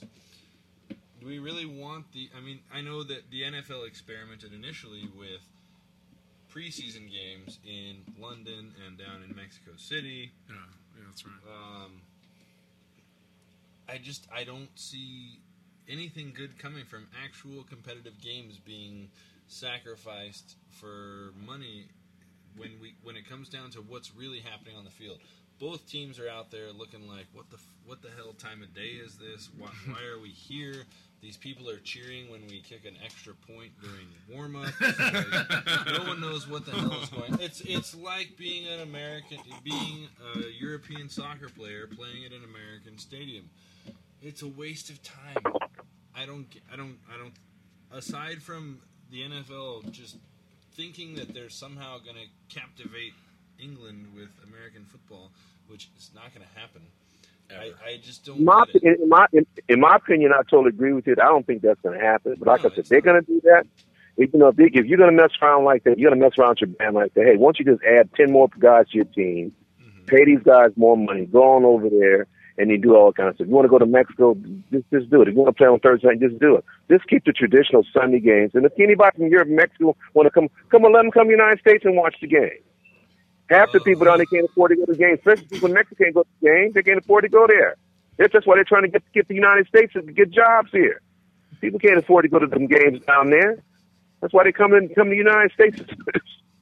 And I, I think that you know, us, and- and European- trying- look, the European- NFL trying to put a team because you know the, the end game has been pretty transparent Yeah, for it's- a long time. without a doubt. They think that they're going to try to successfully put an NFL franchise over there, and it's an Ain't asinine concept. It's like us saying that we're going to go bring bombers and troops and bring peace to the Middle East. I mean, it's fucking stupid. It just doesn't make any sense. We're trying to go the wrong way about something that already isn't going to work in the first place, and it just Look. it's silly. While So we're I- still in the NFL topic, That that was that was there. All right, AD, it was in uh, the NFL. Real quick, uh, anybody surprising you this year in the NFL, um, team wise? Uh, somebody that uh, any team out there that you thought uh, is, is is is performing above uh, what you expected? No, the, the, the, the only team in the organization I'm impressed with, period, is the Seattle Seahawks. I mean, he established, a, like I keep telling, he's established a new blueprint on how to bring players in and how to coach with. Pete Carroll, I take my hat off to. him. I hope you listen to this, Pete, and I know you. Fantastic job. Because I'm gonna tell you something. What he did with those people that people did not want. I'm gonna say that again. People who they did, he did not want. He's proven that people. He's proven what I've said. There's guys that walk in the streets can play in the National Football League, and he's proven that. That's the only team that impresses me in the National Football League because he's consistent, and that is it. Pete Carroll and the Seattle Seahawks people out, and I look forward to watching them play. Nice. Saturday, tilt to kilt. You're gonna be there, right? I'm gonna be at the tilt, talking to the ladies, talking to the fans. Anthony Davis at the Tilted Kilt in Orange, right there off of Katella, just up the street from the Honda Center. They're every Saturday for all of the uh, NCAA games. You go there and check out, meet AD, shake his hand, get a signed picture or whatnot, and uh, he'll chat with you, man. I see him out. I see him working out there, man. He, uh, he people come up there and, and they, they know a lot about you and a lot about people you played with, and uh, you, you, you, they, they make you have to go back to the archives there every once in a while, huh? Yeah, man, make me I gotta dust my stuff off, man. Make me they're just showing how old I am. You know what I mean? Unbelievable. As always, brother. Thanks a lot for uh, for joining us on the show, and we look forward to chatting with you next week, man. Okay, thank you. Take care. Happy Wednesday, AD. Take it easy. Anthony Davis.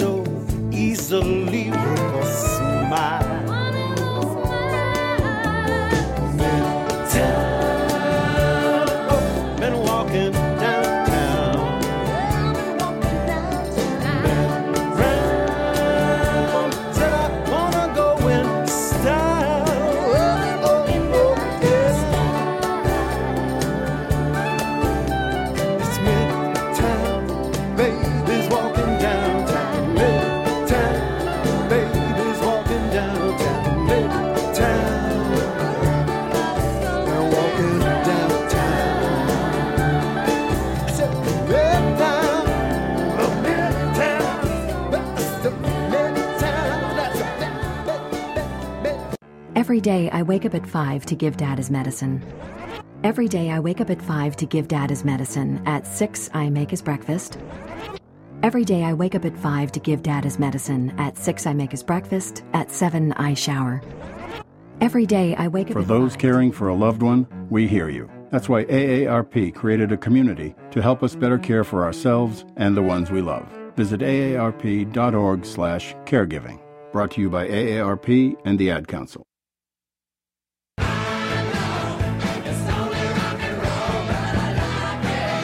Hi, this is Ronnie Wood of the Stones for Rad.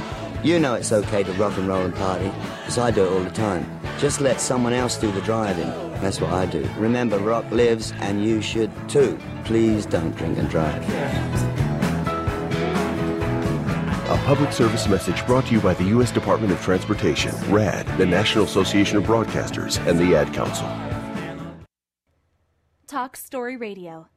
This is Raspin Stewart. You're listening to Swoops World. We started out so innocently. We learned to take what we need. Forgive us for our greed. Let's dance. We smoke the hookah and dance. so might have success. exactly. Welcome back to Switch Show on the Touchdown Radio Network, and uh, we want to thank AD for joining us. As always, always a good time with AD, and we'll chat with him again next week. It's time now for Uh, you know that sound? It's time for sports with T Bone's Timeout. Or as we say it here, it's T Bone's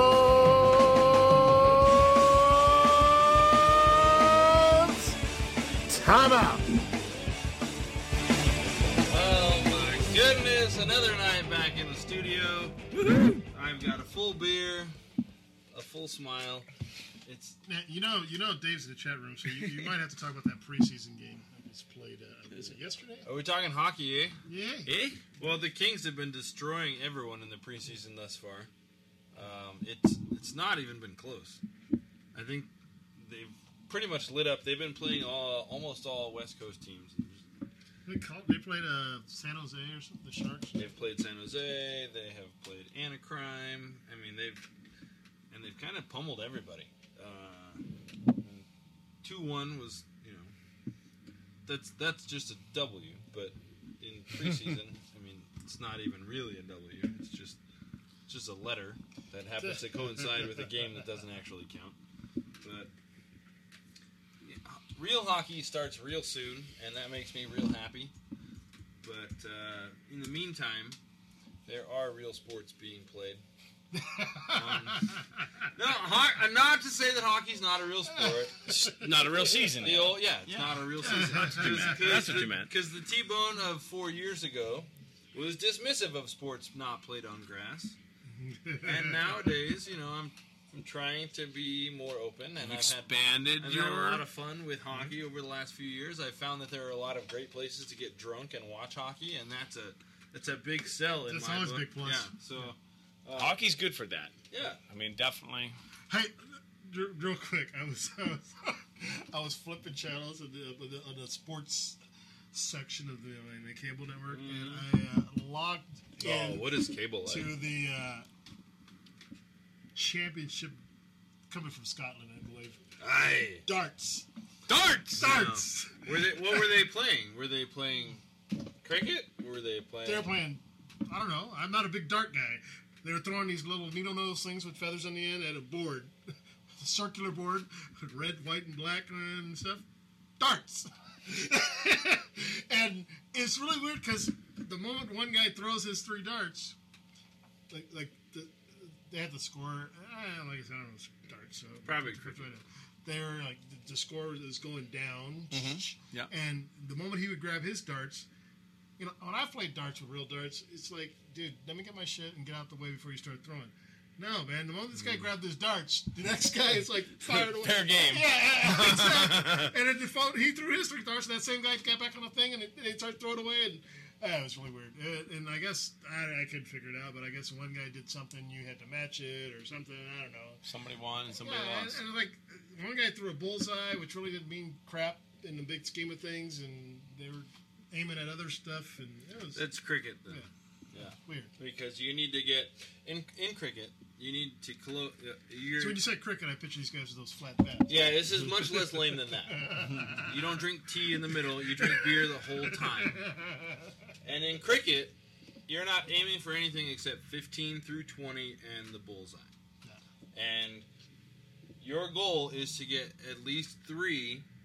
You're, you're, I mean, depending on if you're playing scoring or non-scoring, but in this instance, they were playing scoring. It sounds like so. You're trying to get three of each of 15 through 20 and bullseye, and then once you have three of that, you've closed it. And if the other player has not gotten three of that particular, like for instance, if I hit a triple 15 on my first throw, and the other player hasn't closed their 15s yet, every 15 you hit after that is points. So that's points up. Um, if you're talking about points going down, you could be talking about uh, 301, I think. where That's what I've always You're played. trying to 301. just go from 301 to 0 exactly, and if Exact. you miss it, then you have to go back to what you were before. Yeah, something happened like that. But Yeah, I that's noticed 301, one yeah. guy, you know that little, okay, uh, the, the thing comes out from the bullseye and gets kind of wide down the end, right? And then, and then it's like sectioned off, right? Uh-huh. This guy put three darts in that little freaking section. Little triples? Yeah, I was Yeah. like, that's some badass throwing. Yeah. Darts are a great time. And after about five minutes, I was bored. and I moved on. Oh, yeah. Da- watching darts is like watching golf. Yeah. It's awful. Playing darts is way better than playing golf. Way because You don't better. have to go anywhere. you don't have to. You don't have to wait for some girl in a golf cart to come bring you more booze. You don't if get all sweaty. If you, Yeah. if you Well, I plan don't tell properly, if you plan properly, you will be running out about the time she returns. Yeah. You probably, are we talking about golf? Yes. No. Oh, because I I, mean, don't play darts. I, I don't. golf. I don't run out of beer while I'm golfing because I don't respect the rules of the golf course, but um, or the or the Cooler, you say. ABC for that matter. No, it doesn't have to be cold. It's fine. Uh, I'm sorry, I digress. It's to where okay. we were at, No. I mean, I have a dartboard at the uh, the new pad. Ah. It was at the triple seven too, but we never did have a uh, rendezvous there. So it's football season again. I hear we're in the process of finding a new studio. So if we need to do a show at the uh, at the the alternate studio C, let's call it, that happens to be my apartment letter. There you go. You know, you know what always pisses me off? If, if you're if you live in a place where they they letter it A B C D, you still put a freaking pound sign in front of it. It's like no, number C does not exist. there is no number C. I don't care. It is the letter C. I don't care what the post office says. I do not live in number C. But Studio C is available, and there's a dartboard Nice. very near to you know microphones and You have a Wi-Fi. fridge, right? I have several of those. Well, just just so you know, uh, my better half would uh, be thrilled at that. So we may not want to let that get This- out this- too soon. This was on a one-off situation. that's, that's in case of emergency break glass. She's all for a relocation. I there- hear that every Wednesday afternoon. This would have to be a evening. call-in guest kind of. thing. I, I think that the uh, I think that the, the bands would. That's also what she's problem. advocating. See, it's different. Though. There's all, all of the walls that I have connect to somebody else. Most common walls. yes. Um, but it was. A, it's been a great week in sports. There's a great week in sports to come. Postseason baseball started yesterday. College football is getting interesting. Conference games have just gotten going. The NFL has been, I think, much more of a surprise than some of our earlier conversators would have. Uh, Yeah, would have I think Cincy's to. a surprise. I think there's several that are big surprises. I think. I think that the team that beat his KC? favorite, favorite KC's team is surprise? probably a surprise to some degree. And well, Seattle Seattle is three and one. lost one game. Who'd they lose They've to? lost one game. It was on the road. It was 118 degrees on the field. Oh yeah, the the, the Bolts in that game. Uh, yeah, I, And they I- lost by I did- nine. And you were. Uh, I should have thought. I should have known why you were. Like, But, and I am I am an admitted homer. I mean, there's Nothing you- wrong with that. No, but the Chargers they look all right right now, right? I mean, they have no running game at the moment.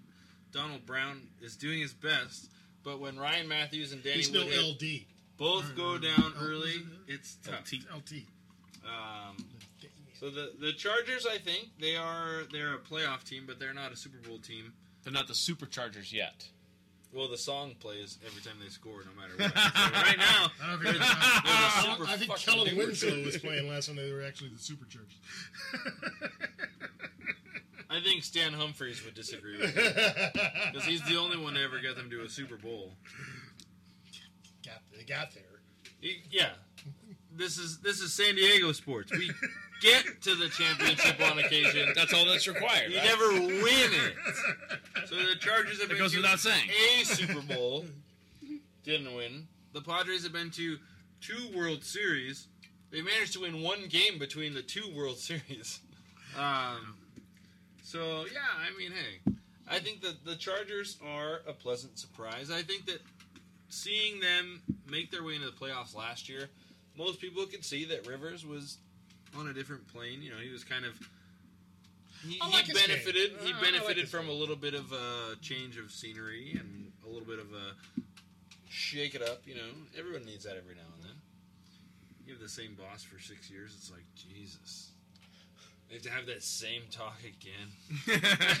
I had this kid at work last week tell me, "Ugh, I just can I just call my mom? I don't want to have this talk again. I'm like, it's the third week of school, dude. like, you don't want to have this talk again. Stop doing this shit. It's not that hard. It's easy.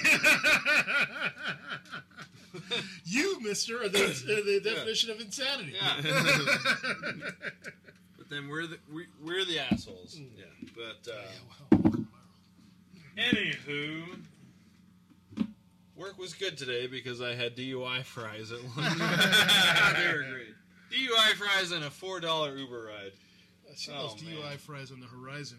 Uh, Yeah, In dude. my world here in the next few days. Uh, by the way, I have a bicycle question for you guys when we're off the air because I don't want to sound really stupid on the air.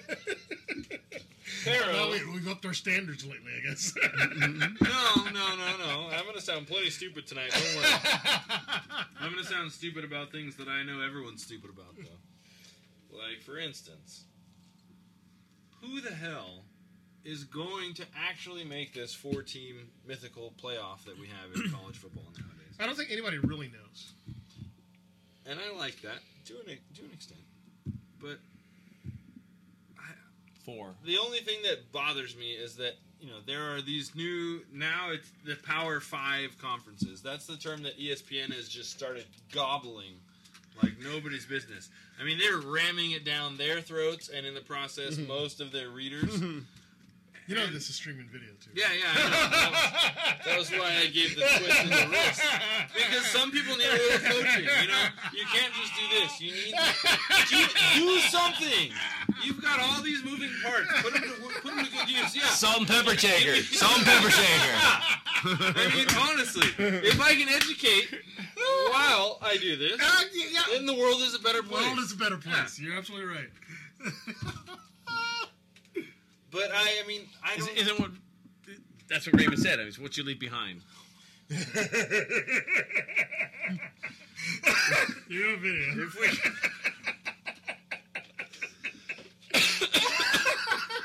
Oh, so no dead air, all right? Thanks, Peter. Uh, uh, I uh, I see I see a whole bunch of teams who are in the lead-in conferences, the the new Power Five ish, and I just I don't see anybody who's ready to step up and be the champion yet. And by the time we have those few teams that do it, we're gonna have uh, a bunch of crazy people deciding who's actually gonna do it. So, Right. Uh, it's gonna be weird this year. Well, I, I, I think as. AD said, uh, you know, it's like how, how are you going to decide that? You know, is this team that has lost one game, but they lost that one game early? Are, are they not worthy? You know what's You know, it's like that's that's another- a huge, I mean, uh, a huge problem. Another thing is Again, I, I said this way back when, when before the season started. At some point, somebody's somebody's going to say, "I just wish we had the BCS because that was such Well, a better happens- system." That happens every time there's a change. But Yeah. The, the thing is, is when you start talking about strength of schedule, that's kind of bullshit too. Because sometimes, you know, the, the schedule looks strong because oh, you play this team, play that team, play this team, and it's not necessarily that strong. It's because of the, the names of the teams and, then how they. What did was the starting year. quarterback And hurt or the, the what time of the year? What nose time of the year- guard? yeah, what time of the year was that loss? Was that loss when this, when this when that team you lost to was firing on all on all cylinders, or did you just throw a game? Or did we have some crazy ass weather? Yeah. Right? And the team from the north was playing in 120 degrees. It's like, well, that's going to favor the home team over the team from the north. Eh, eh, both teams have to play in the weather. the same field for both teams. We're talking college, Mister. Lighten up, Francis. I, I say this stuff to kids all the time. Oh, they don't even have a gym over there. We have to play on the blacktop. Well, so does the other team. Come on. Come on. Give it your best, Billy Bob. I mean, it's there. It's, it's coming. Um, I don't know how the picks went this weekend. I feel like my picks probably were terrible. They usually are. But, I mean, at least the last You year. won this week. Ooh, I won. Did what? you? Yes, I did. I beat, they beat you guys? Yeah. Oh, crap. I'm getting there. I'm figuring it out. Slowly but surely. I believe T- T-Bone, you uh, you finished with uh, yeah. six wins. Peter with four. Myself with four. Nice. But you didn't ace the college, or did he? No, he. Uh, I don't know. No one aced anything. obviously. No, there was. He could have. He Weren't had there six. Ten, there were ten games. He could have weren't there. Yeah, but you could have He had five split- he college split and three- he split one. three and three. I'm just pointing out that I did ace. I see what you're saying. That's all I'm saying. That's Peter's all I'm trying saying. to grasp at uh, his. You gotta get those Yeah, I know. few okay. bits that you come Hey, by the along, way, right? Peter got all five of something at one point. His scientific method all I'm nailed it. Exactly. Um, we have a few fun games. In, we have a few fun games in college football this weekend. Uh, we've got two big games involving the state of Mississippi. We got Alabama going down to Oxford, up over where? Who cares? Alabama and Ole Miss, not Oxford, England, because this is not the NFL. Here in We America, we play American football. And uh, On American turf. Oh, yeah, that's right. Even if it's maybe occasionally been contested and or Confederate. Alabama and Ole Miss going to town in Oxford, Mississippi. Uh, we've got several battles of ranked teams this weekend. Actually, OU, the Sooners taking on the Horny Toads.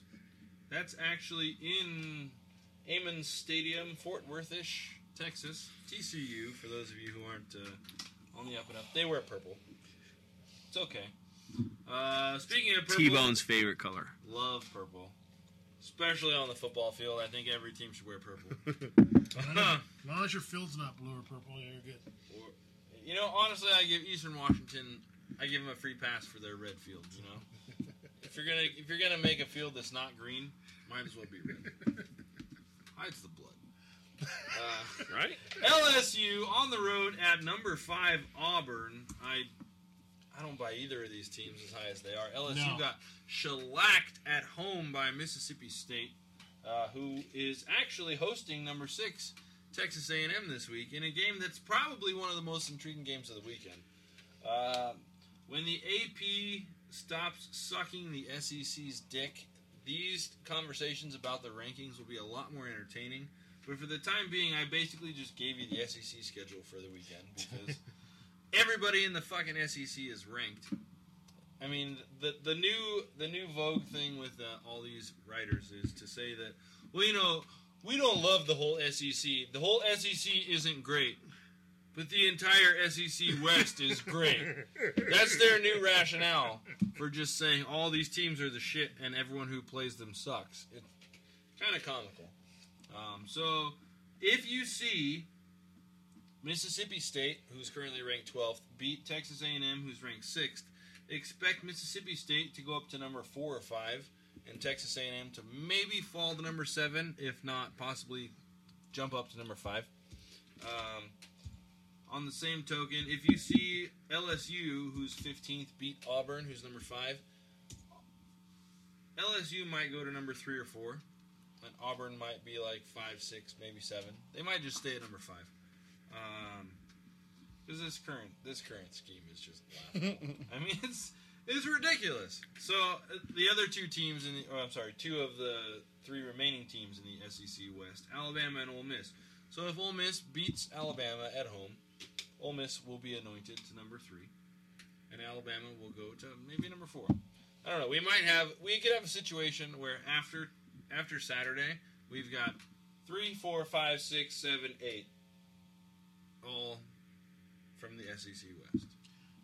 Because that's the current anointed, not even conference, but division within a conference. Because the the ESPN self-proclaimed worldwide leaders and the Sports Illustrateds and all these other all these other really smart sports people have realized that even they can't sell the piss poor Florida and Kentucky and Missouri. And Missouri is the best team in a bad. Missouri's looking.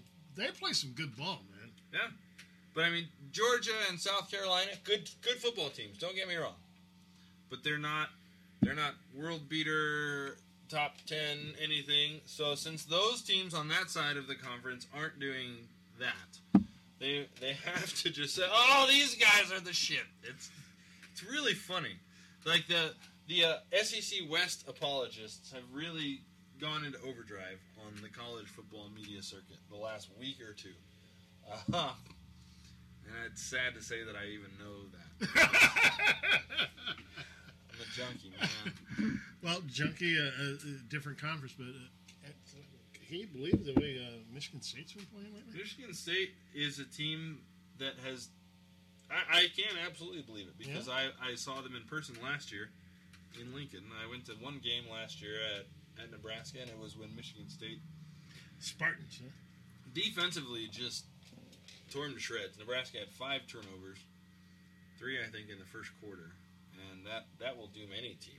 But it's it seems like the last This year's four years this they've year's just gotten better every yes, year. Yes, they they have, and they've won they've won eleven or more games for the last three years, I believe. And this year is kind of a different formula for Michigan State because Sparty is uh, they're scoring points this year. They've been they've been a defensive nasty team. I mean, they're like all right. This annoys the crap out of me, but Seattle they refer to their defense as the Legion of Boom. well, they are. I just, why not just call it the Legion of Doom? That's worse. Like that's that's more intimidating to me. The Legion of Boom sounds stupid to me. It really does. It sounds like a Saturday Night Live skit. Yeah, like, yeah, like the ambiguously gay duo. That's what it sounds like to me. You can hit it's boom, baby. boom, baby. But Michigan State, they've referred to their defensive secondary over the last several years as the no-fly zone, which I think is, I think that's I like legit. that. I like know? that. Like, all right, cool. We're we're gonna take something that's that's downright backbreaking. Yeah. Like it ruins your life. Like if you live in a no-fly zone, your life sucks ass. Yeah. And, And if you're stretched out over the over the middle there, that's some Then you're probably part of the cornerback or ambiguously free safety just duo. blast you and split you in half. But Michigan State this year has a different formula, and they are they've decided that they're going to score points this year. They've got a, a quarterback in his second year as a starter, in Connor Cook, and uh, they won the Rose Bowl last year. They they they kind of surprised some people because they beat Ohio State in the Big Ten championship game, and then they came and did the same thing and beat uh, Stanford in the Rose Bowl. It's a little different complexion the game. team this year. It was a very good game. It was old school. That was. And that was the kind. I mean, if you pick those two teams and you say, let's put Michigan State and Stanford in a room together with nobody watching, and they can watch it later, that's exactly what you get. You get two teams that just beat the piss out of each Yeah, other, yeah, that's you fun. know, for 60 minutes, and one of the teams came out on top. It's meant to You play it ten times, it might go six six to four one way or the other. Yeah, yeah. It might go five to five. It could But, easily, yeah, uh, for sure. Yeah, the, Michigan State this year is doing a little different though. They they're scoring more points. They've got a stud running back. They've got, uh, uh, I mean, hell, they, they're averaging over fifty points a game right now through through four games.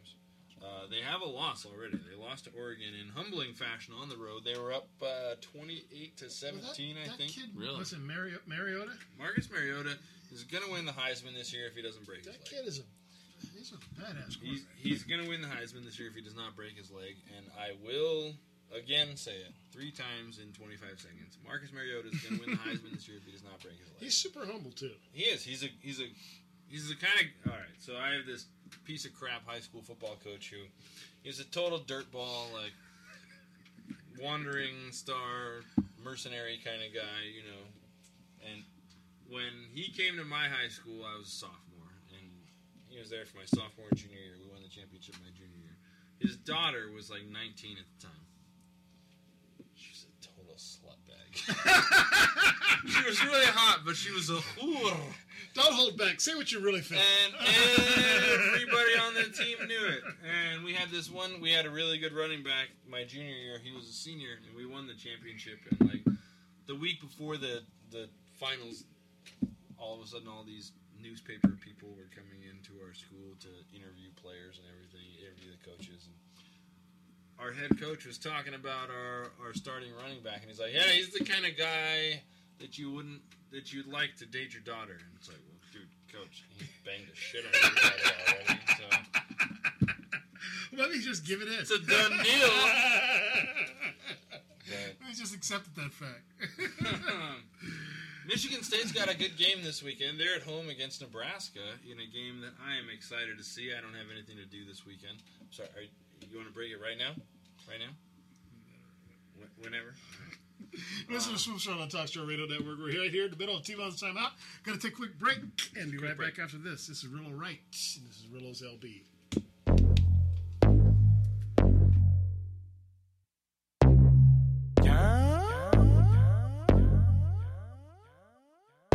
This that Long Beach, East Side of Pitbull, Rockwaller, Jackrabbit, Polyho, donut shops and liquor stores, 40 ounce of mission, bro. Roll a fat blunt and tell your bitch filled with mistletoe. Puerto Rican off of 4th Street, she know me, I'm low key, so deep, probably off of Lyman Hill, sipping on some Henny slow. And she know we don't love them hoes, just wanna see you take off your clothes. It's that blue carpet treatment. Shout out to the dog father, Cadillac, soda parlors, fruit neck, check the collar. Smoke weed every day, bitch, that's the motto. Everybody in the granny trying to hit the lotto. This for Miss Quellberg in the 11th grade. Who said I had so much potential, but I'm silly blazed. Still amazed how I'm getting it now. Throw it up for my city, cause I'm putting it down. Nigga, I'm from Long Beach. Nigga, I'm from Long Beach. Buying weed under palm trees. Nigga, I'm from Long Beach. Nigga, I'm from Long Beach. Buying weed under palm trees. Nigga, I'm from Long Beach. Nigga, I'm from Long Beach. Buying weed under palm trees. Nigga, I'm from Long Beach. Nigga, I'm from Long Beach. Shoot your ass with that long heat, nigga. I'm from Long Beach. Dog, Warren G, Nate Dogg, rest in peace. Booba and Chronic, I got the recipe. Let's go see what's poppin' tonight. I'm coppers in flight, toppers the heights. Till I'm off when I'm rockin' the mic. I'm like, what it is, what it do, what it seem like. East side train, bitch gave my niggas that green light. I'm three flights higher than a round trip. At Louisburger, eating fries with a down bitch. I found this to be the life I chose. I like some O's with some nice, quite thick hoes. Whoa, it's LB, don't tell me about nothing. You smell me, that's the OG that I'm puffin'. I'm fucking your favorite, I'm leaving her tasteless. Cause cologne, baby, now I heard that's your fragrance. Yeah, you know what I'm on, just the fucking East, baby. I'm a fucking beach, baby. Nigga, I'm from Long Beach. Nigga, I'm from Long Beach. Buying weed under palm trees. Nigga, I'm from Long Beach. Nigga, I'm from Long Beach. Buying weed under palm trees. Nigga, I'm from Long Beach. Nigga, I'm from Long Beach. Weed under palm trees. Nigga, I'm from Long Beach. Nigga, I'm from Long Beach. Shoot your ass with that long heat. Nigga, I'm from Long Beach.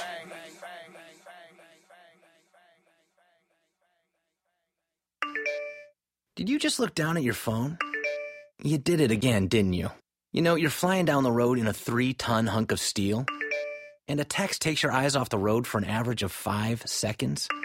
At 55 miles per hour, that's long enough to travel the length of a football field and cause some serious damage. Turn it off. Trust me, whatever it is, you'll live. Learn more at stoptextsstopwrecks.org. Brought to you by the Ad Council and the National Highway Traffic Safety Administration.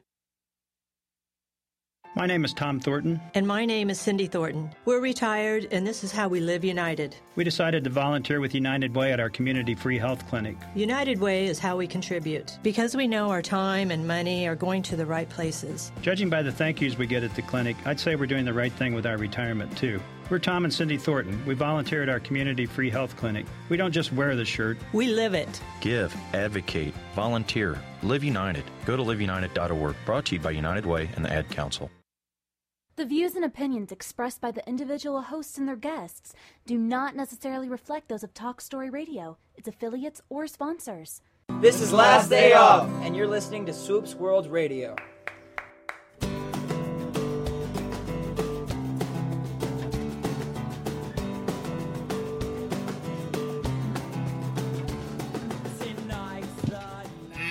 To Swoops. We're on Talk Story Radio Network, and we're here with uh, T-Bone's Time Out. Back to you, T-Bone. Interrupted. Oh, damn it, Peter. Yeah, you know, it's one in every crowd. You know, if you're going to interrupt, you could at least bring me a whole keg of horchata. Horchata! My kid had some horchata today for the first time. And he's like, "That shit's horrible." That shit's good. I knew there was something wrong with that kid. if you don't like horchata, you were just. Nah, there's something wrong with you. He's born and raised in SoCal, right? Well, I mean, he's No, raised in not SoCal. born. He's Yeah, raised. he was raised here. Yeah.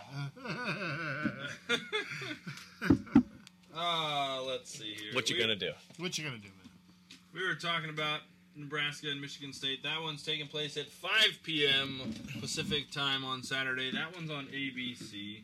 Uh, we have a few other, you know, we mentioned a few other fun uh, ranked teams facing off this weekend. Uh, Stanford and Notre Dame taking place at 12:30 on the NBC, and Pat Haden is probably NBC. Pat Haden's probably not going to make an appearance there, but you know. You never know. He might show up on the sideline when he gets called. Yeah, USC is. Uh, oh, are they playing this weekend? Oh yeah, the Trojans are pay, are playing against Arizona State. Arizona State, yes. Arizona State licking their wounds after an absolute pantsing at the hands of UCLA. They got their Uh, asses whooped. and They started off. They started off so good. they did, They played a but the good first quarter. granted, talent wise, they were they were outmatched a little Oh, bit, but um, having a freshman quarterback in against a veteran defense is just it's a tough spot to be in unless your freshman quarterback is you know a Jameis Winston against a veteran defense of crappy ACC teams. so, uh, You, you've you've had, you've had the strong opinions tonight, man. You're you're, you're on a roll. You say that like there's something different. Ha- ha- am I not usually this this opinionated? No, you're always opinionated. I just think uh, you think they're a little sharper tonight, man. A little sharper. A little sharper. yeah. Sometimes you're a bit more. I wouldn't want to use the uh, term PC, but sometimes you're a bit more. you know, You know, less edgy. circumspect about your true feelings. All right. Well, lest I be mistaken for being circumspect, circumspect Circumcised.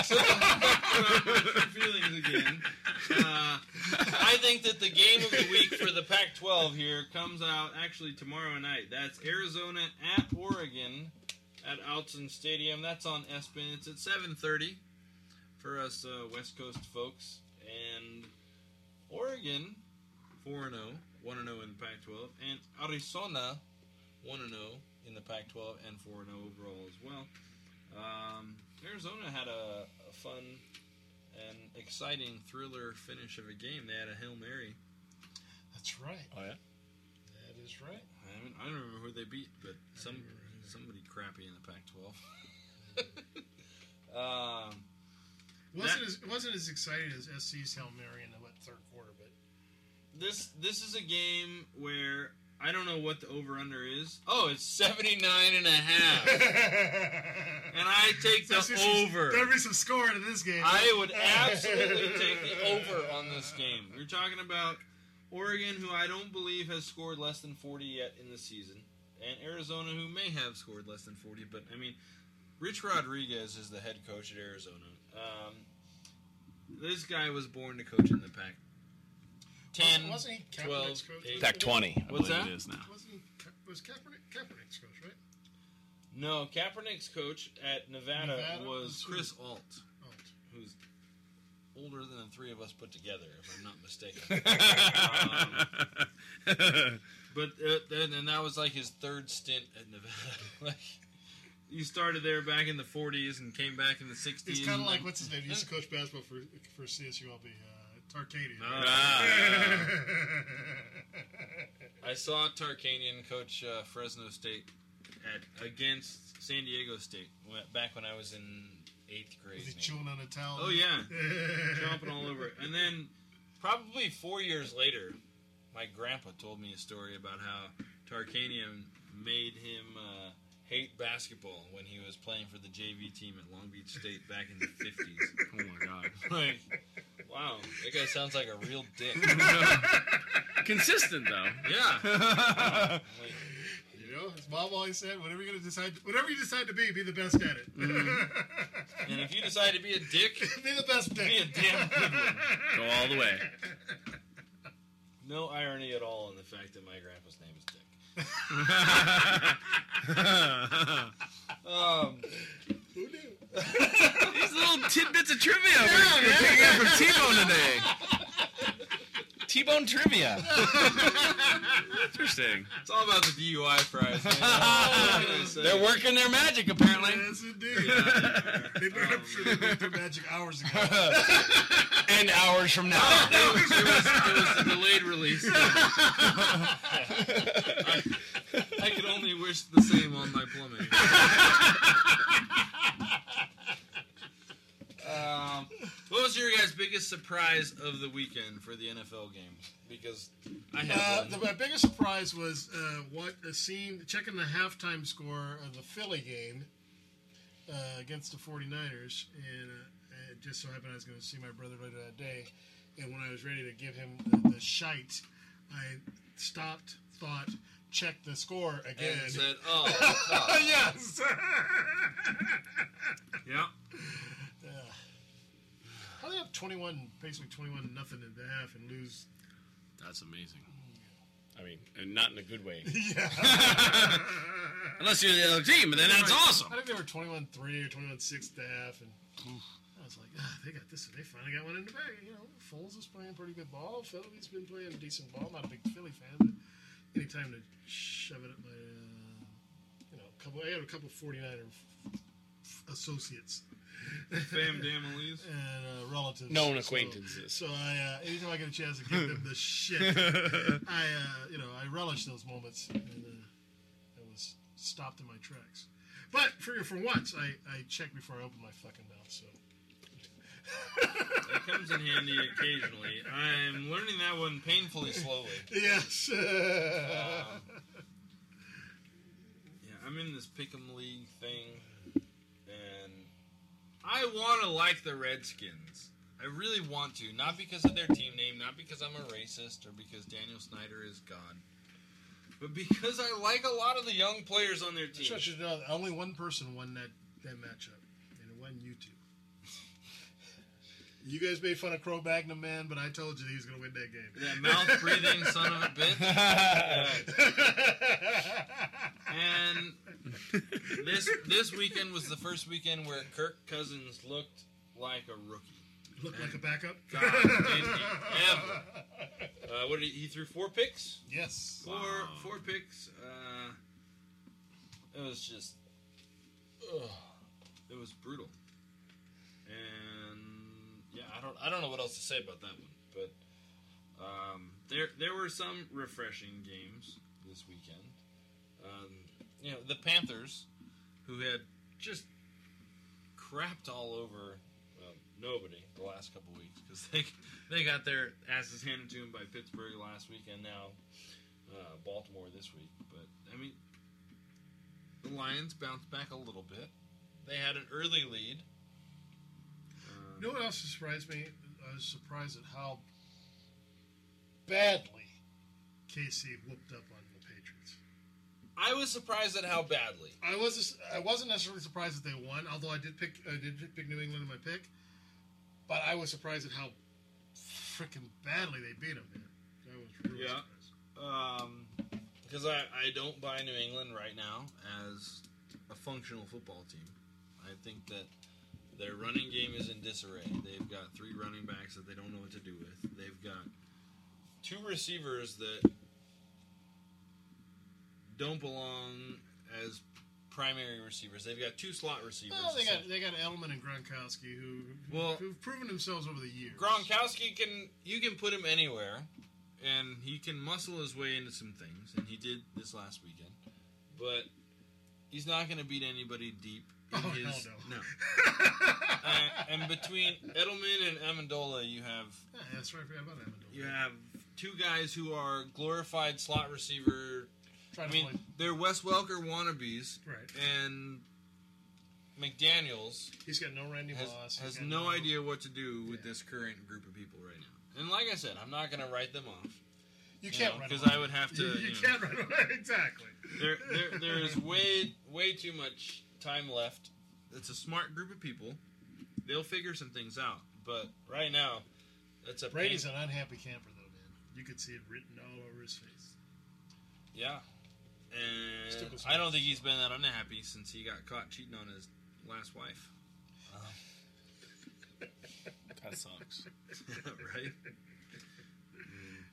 He I- came out on the other side okay, though. Yeah, you know, Gisele's not bad. Arguably could be arguably could be an upgrade. Um, the first London game took place this weekend, and it was uh. between two stalwarts of the NFL: the Dolphins and the Raiders. Two teams with amazing histories. I mean, don't, True. Don't, True. Oh my God! If if this game three had years taken no, no losses or if some this crap game like had taken place in the 1970s, Yes! England might still be a fun place. that. better dentistry.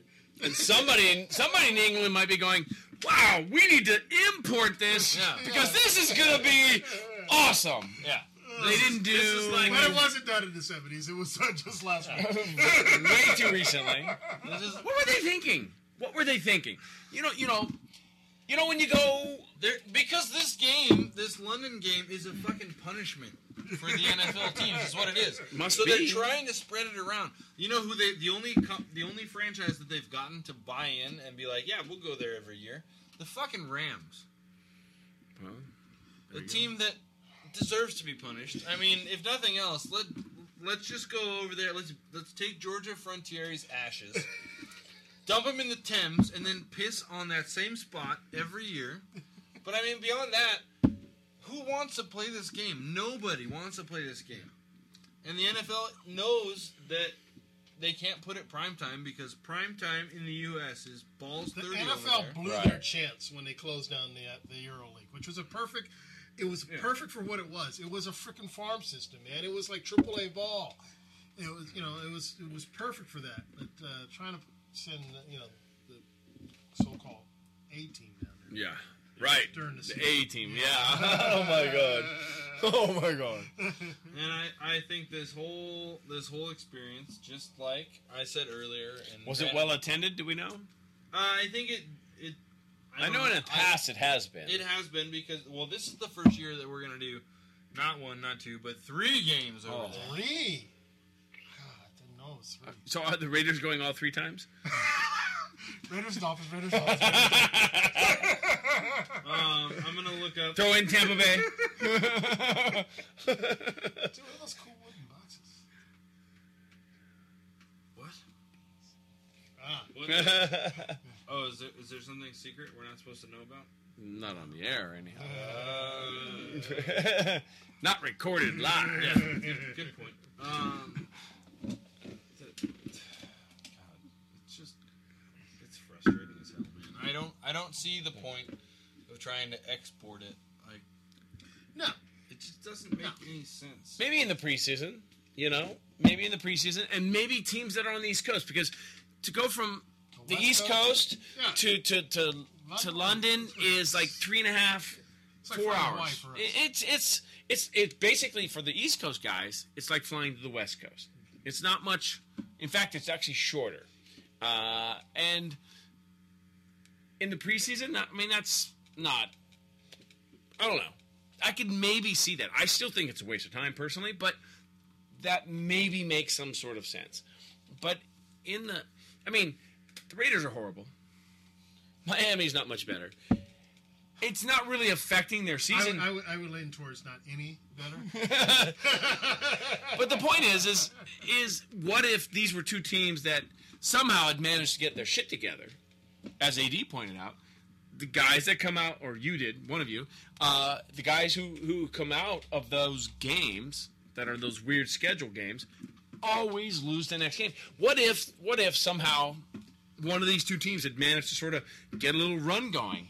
It would kill it. It, it just it makes no sense. It makes it, it, might make Well, sense It makes sense for the for the NFL. NFL dollars. Dollars. Yeah, some But it makes jer- some more no. jerseys, so, you know that kind of stuff. I mean, if you see that your team is going to London, you're Yeah, like, go to London. Let's, let's plan our trip Screw around. that game. yeah. and and the game after, you know, no two ways about it. And even Look, the Thursday thing is has a certain merit there as well. But eh. but especially this London thing is just absurd. certain times a year, I go to a bar on random days or nights, and I see people wearing Chelsea or Man U. I got a kid that's all these all the time. all these things, and I look at these folks and I think I'm glad you like that, and I hope you die. Well, but here's the thing. Yeah, I said I got a kid that at Yeah, yeah, I don't hope your kid dies, but everyone else. But let's think about that. Chelsea comes here and plays games. Manchester plays games here. Barcelona plays games here. Real Madrid plays games here. You, you ever notice Do- who they send to play those games? Well, most of the time it's not their, it's not the people you actually True. want to see. But more importantly, when do they send those guys? Oh, In the middle of their season? No. No. They send those guys in the summer here, which is their preseason because they begin in August, September. That's when their season. That's when they're here. So if we want to kind of export the game and send it there, that's fine. Make it preseason. You certainly don't like you don't see You make Manchester preseason- you make a United. preseason without your superstar. Yeah, and you don't see Manchester United showing up here in November, which is like right when things are in full swing. They don't they don't come and do that. It just it makes no sense. I feel you, bro. You know what I'm saying? I mean, the Raiders were going to lose that game probably, They're gonna lose every year. whether it was in London or in Oakland or in Miami. Who do they hire as, who do they hire as, didn't who do they hire as, as an interim coach? A failed Miami coach. Yeah. Yeah, but he's a guy. He gets to wear stunner shades all the time. and he's a disciplinarian. Which one seems really worked for them. Oh, yeah. That's a good thing for the Raiders, yeah. Yeah, yeah. last one was uh, Jon Gruden, I believe. Yeah. well, you know, if you listen to ESPN, they're trying to get somebody to buy out his contract apparently because they're saying that he's the next guy who's going to be there. So Well, he should. He, they should have never chased him out of town. 'Cause Oh. what did he do? The next, very next year, he brings Tampa Bay. Very next year, the Raiders make it to the Super Bowl, but so does he. And he whips and he their whips ass. their ass. He whoops them. yeah, well, that's, His brother's not doing so well though. he'll be okay.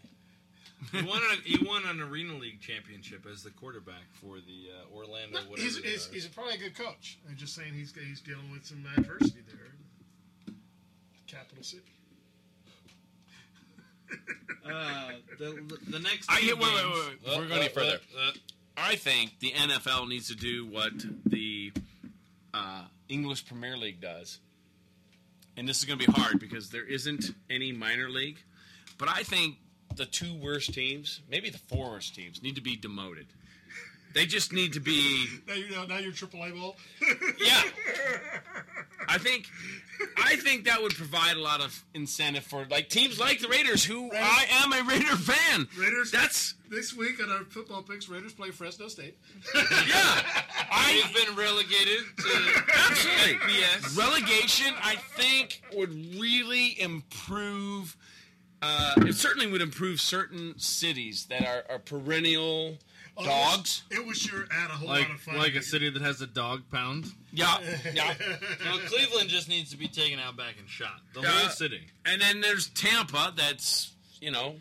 They've had they've, Are they? They've a had city? moments. Are they actually a city?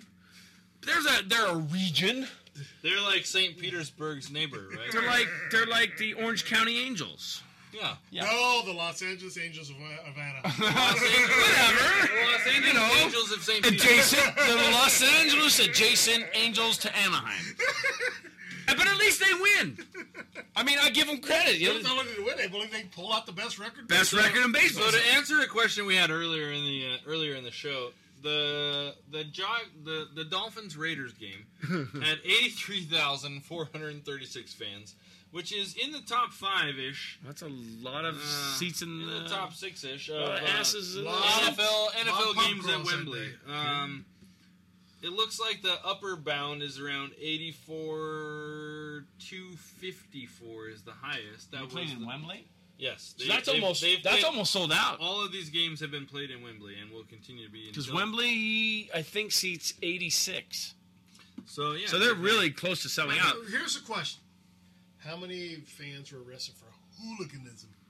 Probably none because they were all so excited about kicking extra points in the warm-ups that they had already blown their wad by the time the game started. Because Well, they're oh, probably thrilled. They're like, all right, we're going to be able to pacify 83,000 people. Chad, right here, right now. Give another one, Chad. um, the next question: uh, the, There are two more games this season at Wembley. The Falcons quote unquote host the Lions on October 26th in a That few should be a weeks good here. game, Those are two semi-good teams, right? Good teams, yeah. And then I have to amend my earlier statement because the Rams were initially the darlings of the. Uh, Not of- this year. As of as of lately, the Jaguars, who have recently been purchased by uh, an Indian fellow, I believe. Jaguar. Yeah. Did you watch Uh, the commercials? The, the Jaguars, the Jaguars, uh, are the new uh, team du jour of of London and beyond. So the Jags will be hosting the Cowboys on November 9th, and the Jags have already been booked for games in 2015 and 16. So Who knew? um, all you folks, You think who getting paid in pounds or dollars? I think that they need to bring back the good hood ornament. That's all I think. Wasn't- right? Wasn't Rae Yeah. Carruth a Jaguar?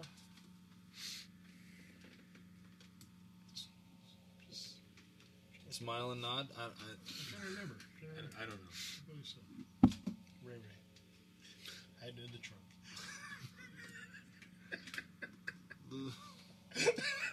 All the money in the world, he hides in the trunk. What are you gonna do? What are you gonna It's do? from Elk Grove. What do you expect? Beautiful up there, though. It is beautiful up there.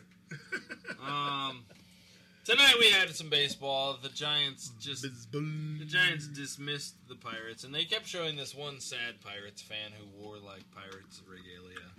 He was in a freaking costume. It's like, dude, So, like, this is a one game thing. Like, you should probably like just be a human being tonight. But um, the Pirates got their asses handed to them at home. Certainly did. yeah. Uh, it was it was not close, and Bumgarner, I can't stand the guy, but Gotta give him credit, man. He tonight, he did.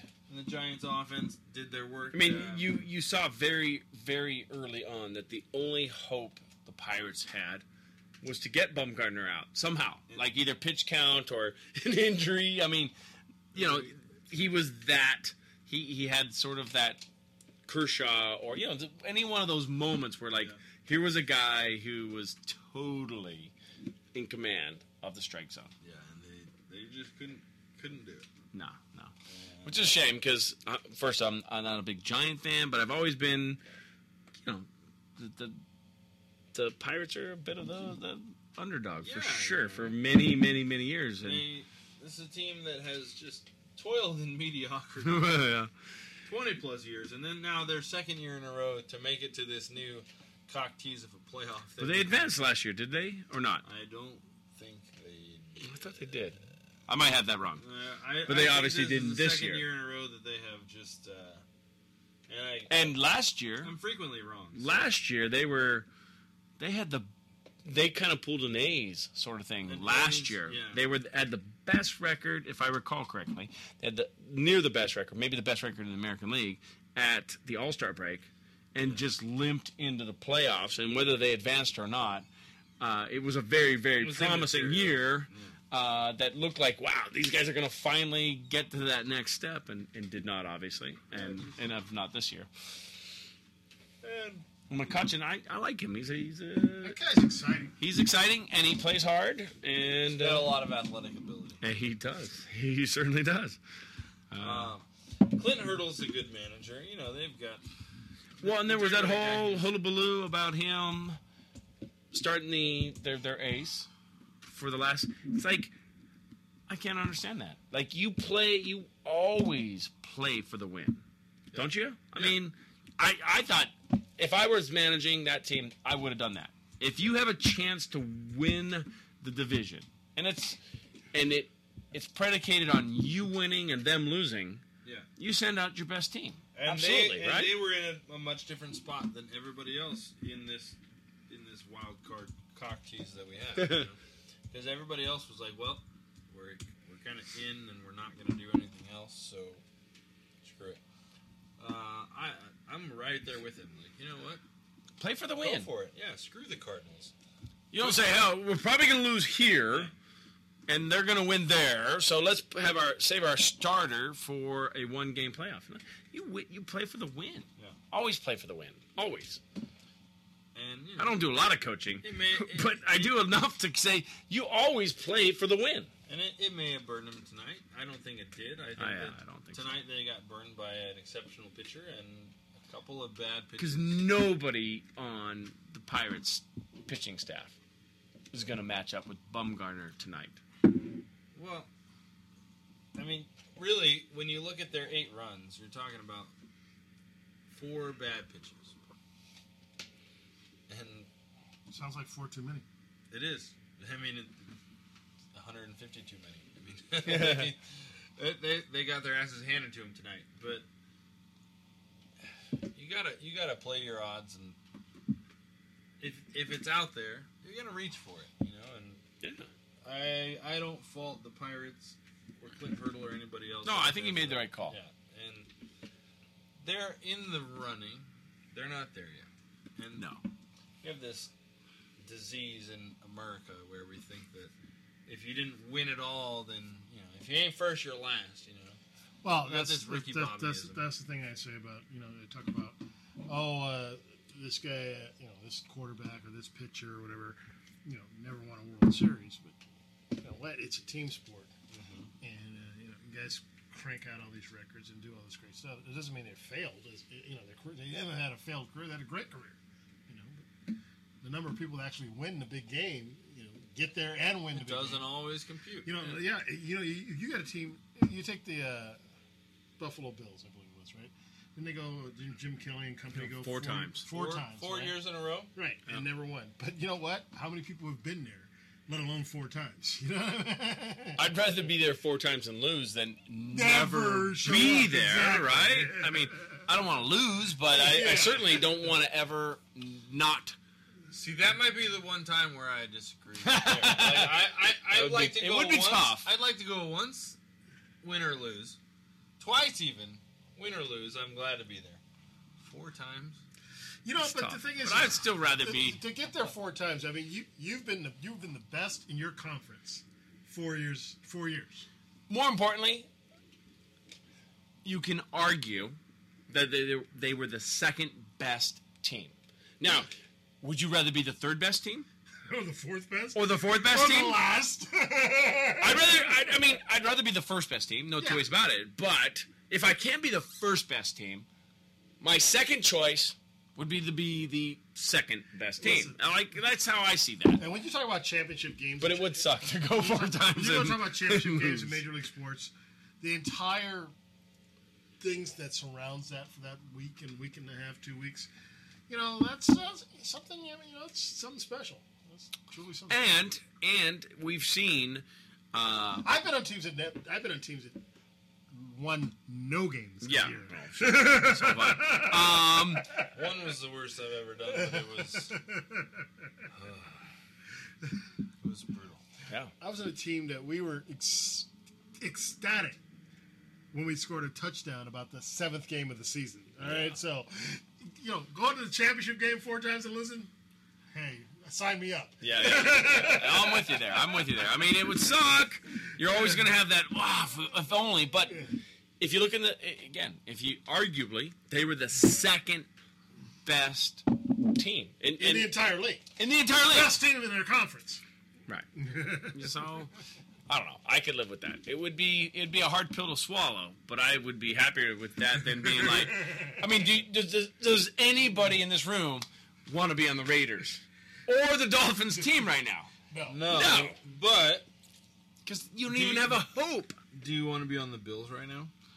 Well, no, because they're they're like the Raiders now. Because they're in Canada. I don't want to be Buffalo for nothing if I Yeah. can help it. But if you told me I could So play on if a you, have to, if you have to stay in Buffalo and still be in second place all the time,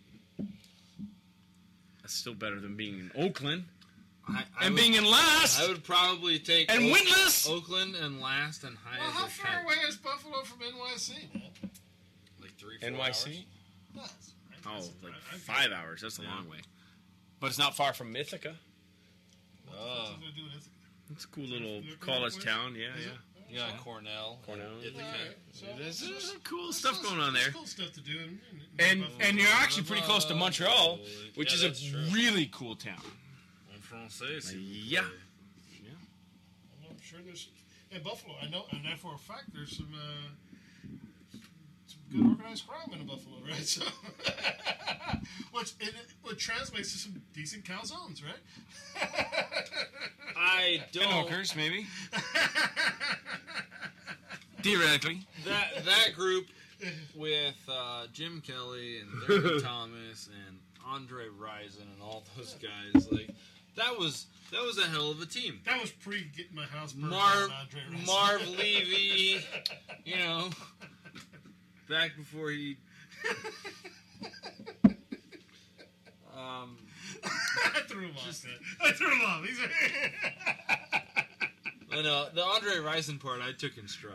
It's the Marv Levy. Marv Levy. Um, have you been watching? Have you been watching the uh, uh, Football Life? Uh, this, I, I, this week, I this still week don't did- have the cobweb. Ah, this week they did uh, Sean Taylor.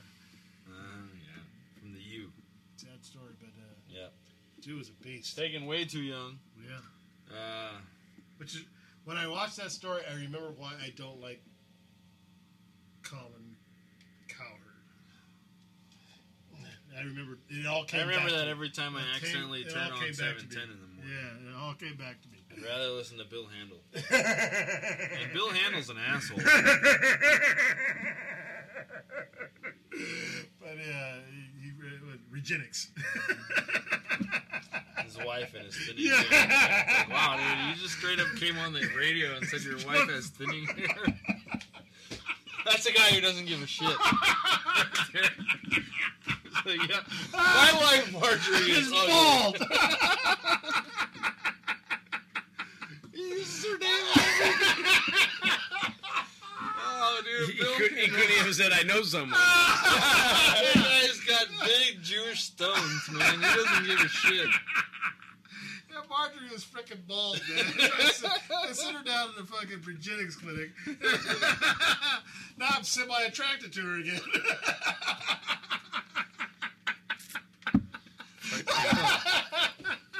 That's frightening. oh, lordy. We gotta do our picks, man. All right, let's, let's go there. You ready for that? Yeah. All right, man. Well, last week, uh, T-Bone led the pack, man. He, uh, he won, he won six, Peter won four, I won four. Overall, as we stand today, uh, T-Bone leading the pack, 16 wins. I'm uh, close second with 15 wins, and Peter's close third with 14 Well, wins. Peter was in first, wasn't he? No, you were in Yeah, first. he was, he was, yeah. Um, Still, that's tight. That's just. Very tight. So here we go. Ready? Here we come. First game in NCAA played Friday night, I believe. San Diego State at Fresno State. Peter, you're up.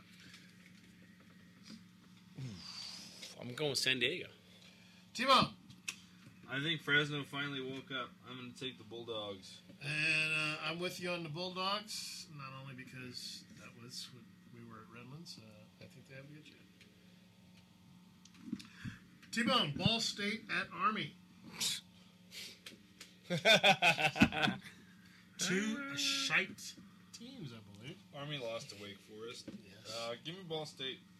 Ball State. The Cardinals. I, I think I picked Army last time and they lost on me. Mm-hmm. Uh, it's the definition of insanity. Going with Army. Uh, I'll go with Ball State. Stanford at Notre Dame. Number nine Notre Dame versus Mm. number fourteen Stanford. It's my pick. Uh, Notre Dame's been playing some good ball, but it is against my religion to select Notre Dame for anything. So I'm gonna have to go with Stanford. This is in Notre Dame, right? Yes, indeed. I'll go with Notre Dame. Touchdown, Jesus. There you go, buddy. T-Bone. These are two ta- teams that's really hard to choose either one of them. Can I can I can I choose a zero zero time? uh, I got the Irish. Uh, Michigan at Rutgers. I believe it's. Who? I think it's me this Go time. ahead. Uh, this, this is, this is two bad teams, not just two teams I don't like. This Two bad teams. bad teams, exactly. Um, I'm gonna take Rutgers at home. I think Michigan is in a death spiral at the moment. It sure is what it looks like. I'm going with Rutgers as well. And If I jumped it, I'm sorry. No, that's all right. I'm going Rutgers as well because Michigan is having a lot. uh, the, the coach is Ho- what's his name? Hoke. Brady Hoke. He's under a lot of stress right now. They said he played a guy who was injured. Blah blah blah. Well, I think that's a bunch of horseshit. It is. It is a bunch of horseshit. I think he's getting crucified for the fact that they're just not a good football team this year. Well, that's true. But if you look at if you look at the, the years they were like, uh, I was looking at a graph today. They went from like a 11 and 600 two. Yeah, they- Yeah. they dropped every year. Uh, but he's getting beat up right now, and the student body's against him and everything. I think they're, they're having a rough week, and I'm going to Rutgers. Nebraska, number 19, at number 10, Michigan State. Peter. Michigan State. Peter's going Michigan State. I'm going Michigan State. Sorry, T Bone. It's okay. I mean, if I didn't have a soul, I would take them. I got to go Nebraska here. I, I think they're going to pull out a surprise.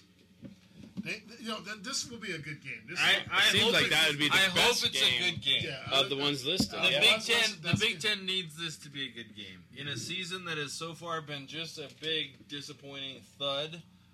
This needs to be a close competitive game for the Big Ten to have any relevance in this new playoff horse crap. They're always playing the Big New Ten, World uh, at Order. the gym I go to. Oh man, I got to tell you, the Big Ten is the best at the online services and everything. I could watch a game on my piece of crap work phone that I hate. It's an Android thing. I can watch the games anywhere, whenever I feel like it. Free data because it's T-Mobile and it's on the company dime, so screw it. Um, They run the BTN network at the TV that's right in front of the uh, Hammer Strength bench thing that I and I was like, and I always get sucked right in because that they uh, it's they use that machine and then the, and the benches, the free weights are right in front of that. So I'm on those two things that you know, a certain day of the week, and I'm, I'm inevitably watching some game on the Big Ten network and the UFC channel next in Colin Cowherd's on the right. No, I found this stuff. Moving on to the NFL, Minnesota at Green Bay, and I believe it's my pick, right? Mm, I think so. Ugh. God, Green Bay's been letting me down. I picked Green Bay twice this year, and they have not done me any favors. So, uh, as much as I, I don't, I really don't know how well the Vikings have been doing. I'm going to go with the Vikings. Uh, T-Bone where is this game? at Green Bay. Green Bay. I'm going Green Bay. Packers. Dude, Peter jumps the gun, man. And you both go with the Packs. St. Louis at Philly. Peter.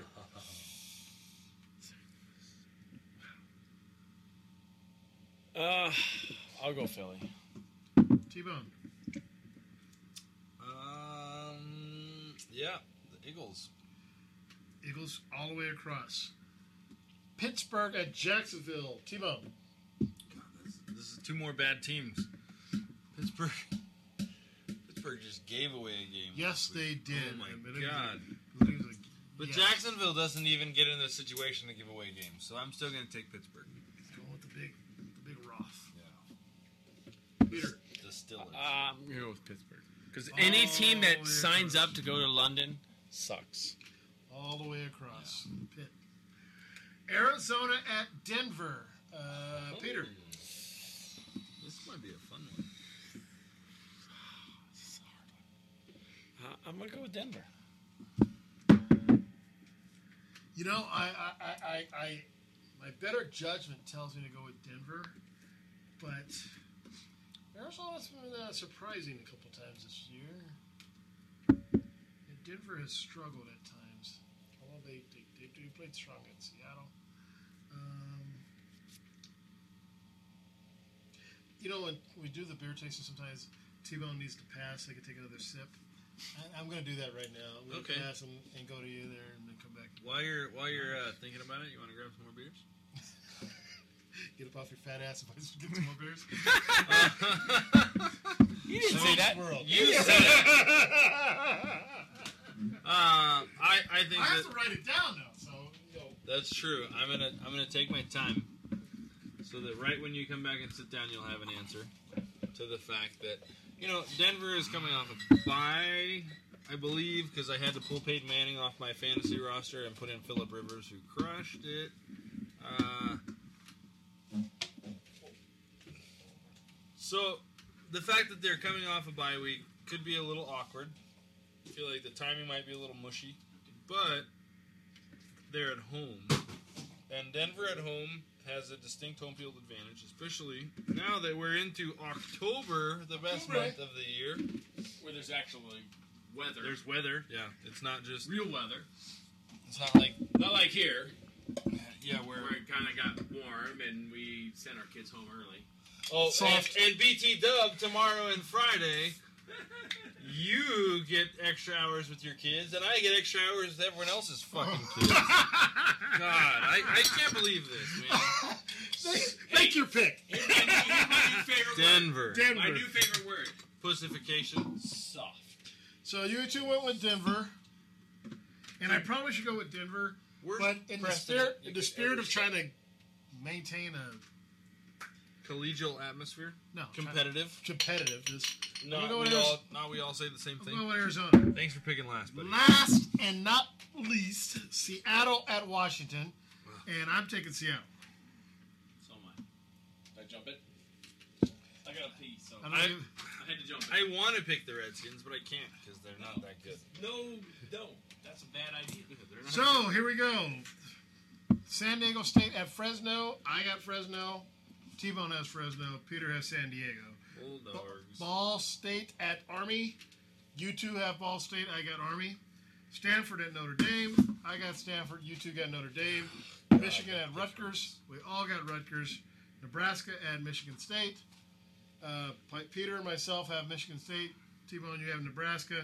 Minnesota at Green Bay. You two have Green Bay at Minnesota. St. Louis at Philly. Philly all the way across. Pittsburgh at Jacksonville. Pittsburgh all the way across. Arizona at Denver. I got Arizona. You two have Denver. And Seattle at Washington. Seattle all the way across.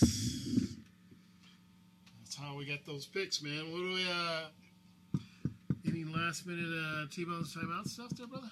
Uh, no, man. I'm, I'm fresh out of ideas. I- All out of words, huh? I just can't believe that the Cowboys pantsed the Saints that thoroughly. Unbelievable. Unbelievable. Because I know the Cowboys aren't that good, There's absolutely no way they're not that good. but can the Saints be that bad? That was, you know, actually I texted I know they're not as good on the road, but holy crap! I actually texted AD during that game. I They said, lost by three touchdowns, and it Saints wasn't that close. bad, yeah. it wasn't that close.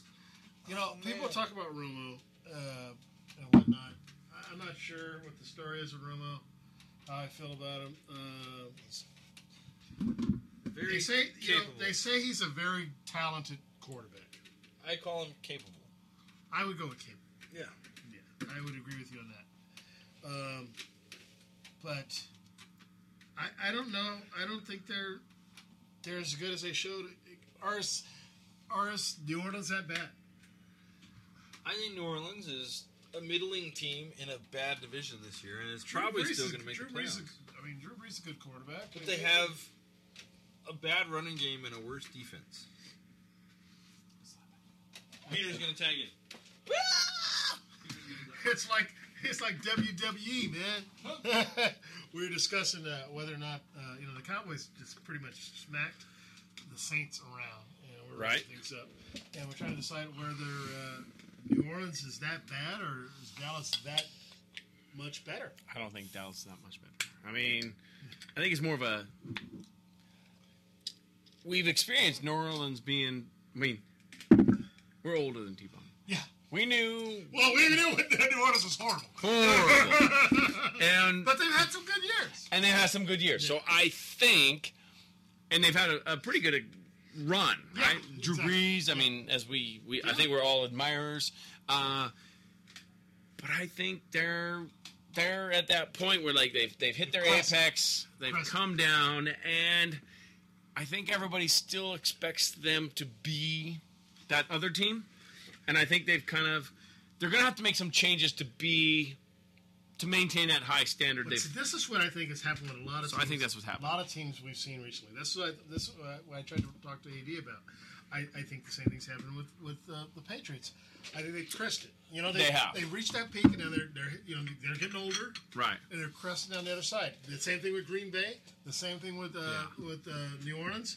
and uh, and, and and somewhat Denver. I think these teams have, you know, we've seen And these some guys, organizations, some franchises figure The out Raiders that went through it.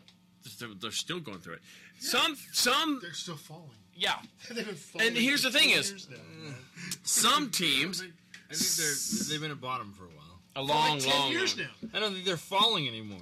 No, No, they're digging now. They're digging deeper. yeah, yeah. But I think what happens is the difference between, uh, and the Raiders are a good example because they have had. Like if we go way back, Phenomenal years. if we go way back, right? Commitment to excellence. They've had years where they were awesome.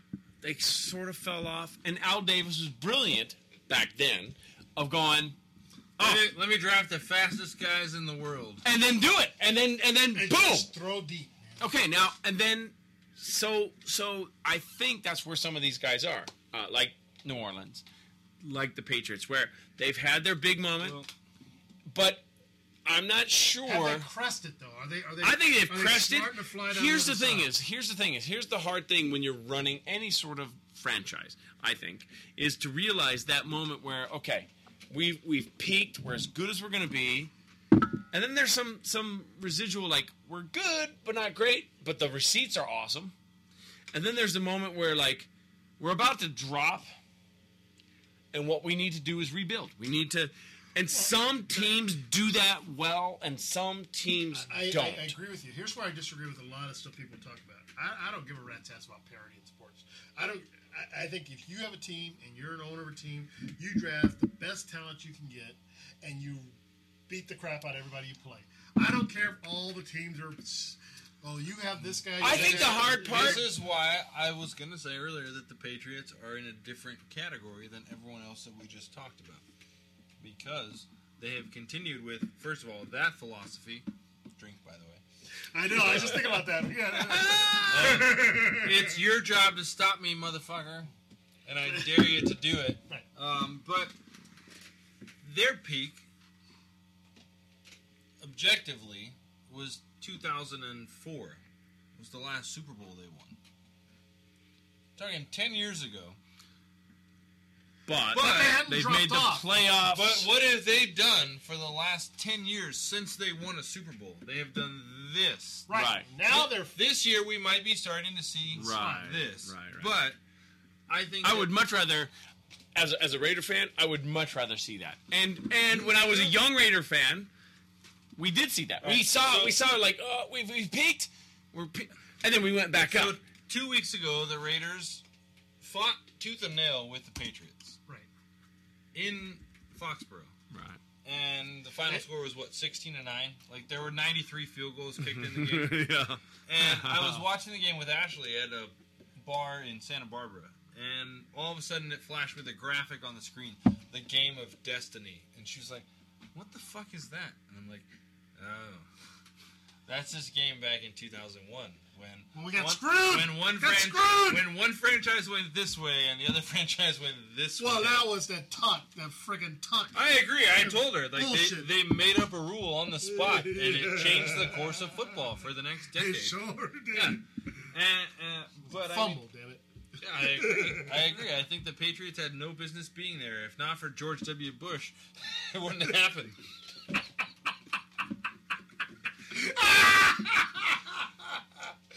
That's good. I, I did that one for you. I knew he might agree with me. So, um, That was hilarious. but seriously, dude, like it's, it's still. But seriously, game. folks. I mean, I, I hate Bill Belichick and the Patriots, but they've been the best franchise in football for So for the last 13 years. Like for the last 10 years, you can say they have been at or below their peak. And look what they've. I mean, it's Right. it's ridiculous. So the question will be, can they recognize it and correct? Because as we've seen with like with teams like the Lakers, a team that for what eight years, ten years made the playoffs, got past the first round, into the second round, sometimes got into the finals. Now we're clearly we have a team that can't do that. Can they do what it But here's takes? the thing. And they're not. They're They not. They're not getting rid of Kobe. They're not. Can they get rid of? Here's the thing: is can they get the the the, the Yankees did this when Reggie Jackson. Reggie Jackson was awesome. Right.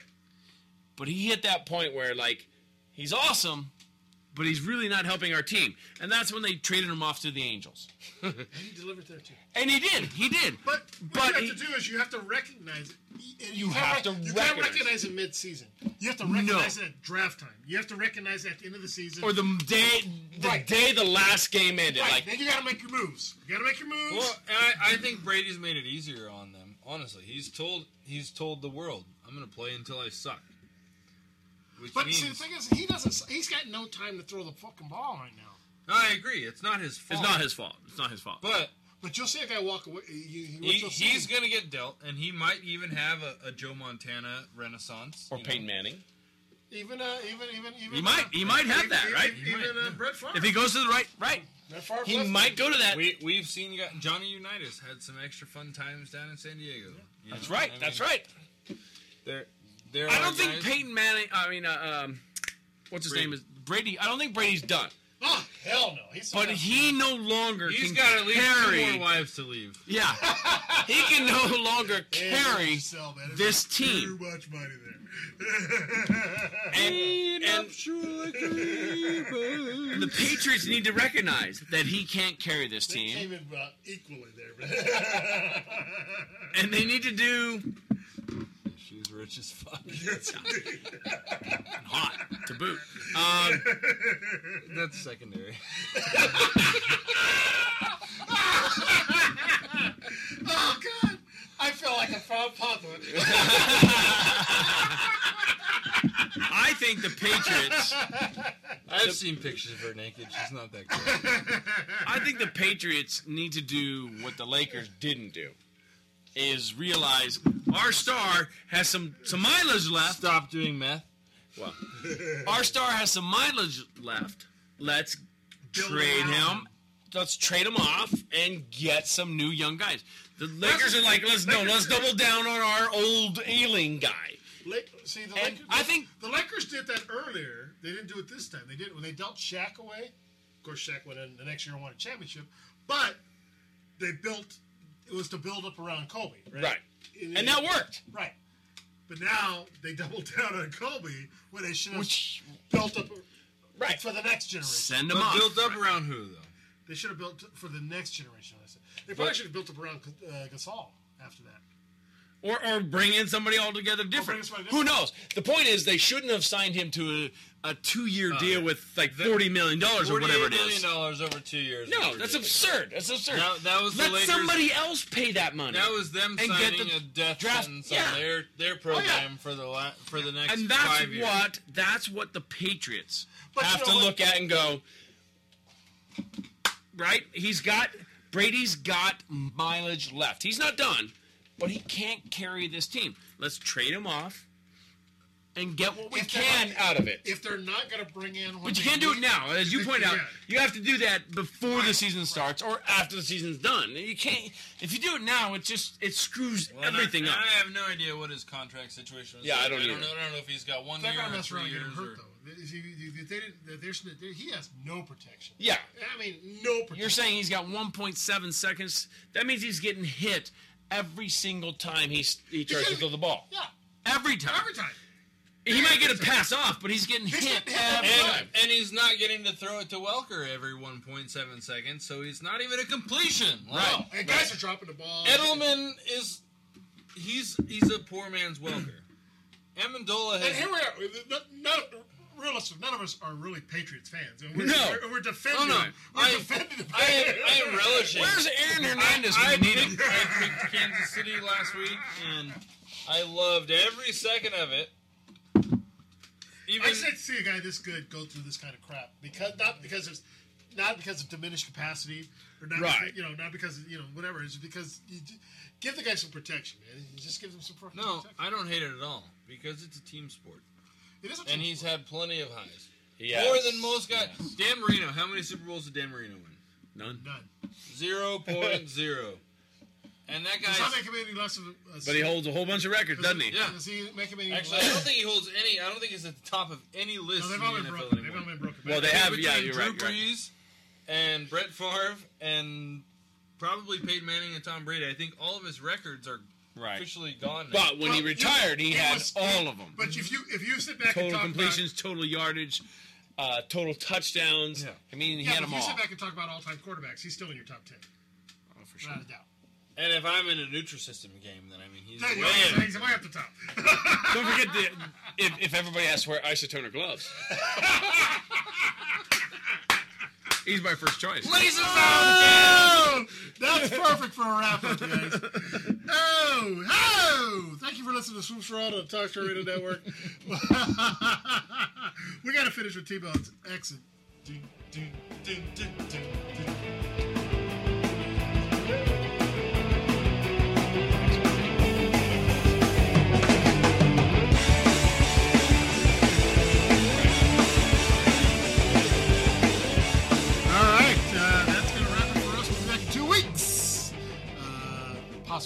Possibly two weeks. Possibly. more than likely. More than likely. Could be more like three or four weeks, depending on how things go. yeah, We got, we got stuff happening. We're moving the studio and whatnot. Studio's moving. But uh, we will be back soon. Uh, we want to thank uh, Raymond Jacobs and Mark Moya for joining us, as well as Anthony Davis, AD, for joining us. That's going to wrap it for us tonight. We ran over a little bit, but uh, always a good time. Thanks for listening. We'll see you soon. The views and opinions expressed by the individual hosts and their guests do not necessarily reflect those of Talk Story Radio, its affiliates, or sponsors.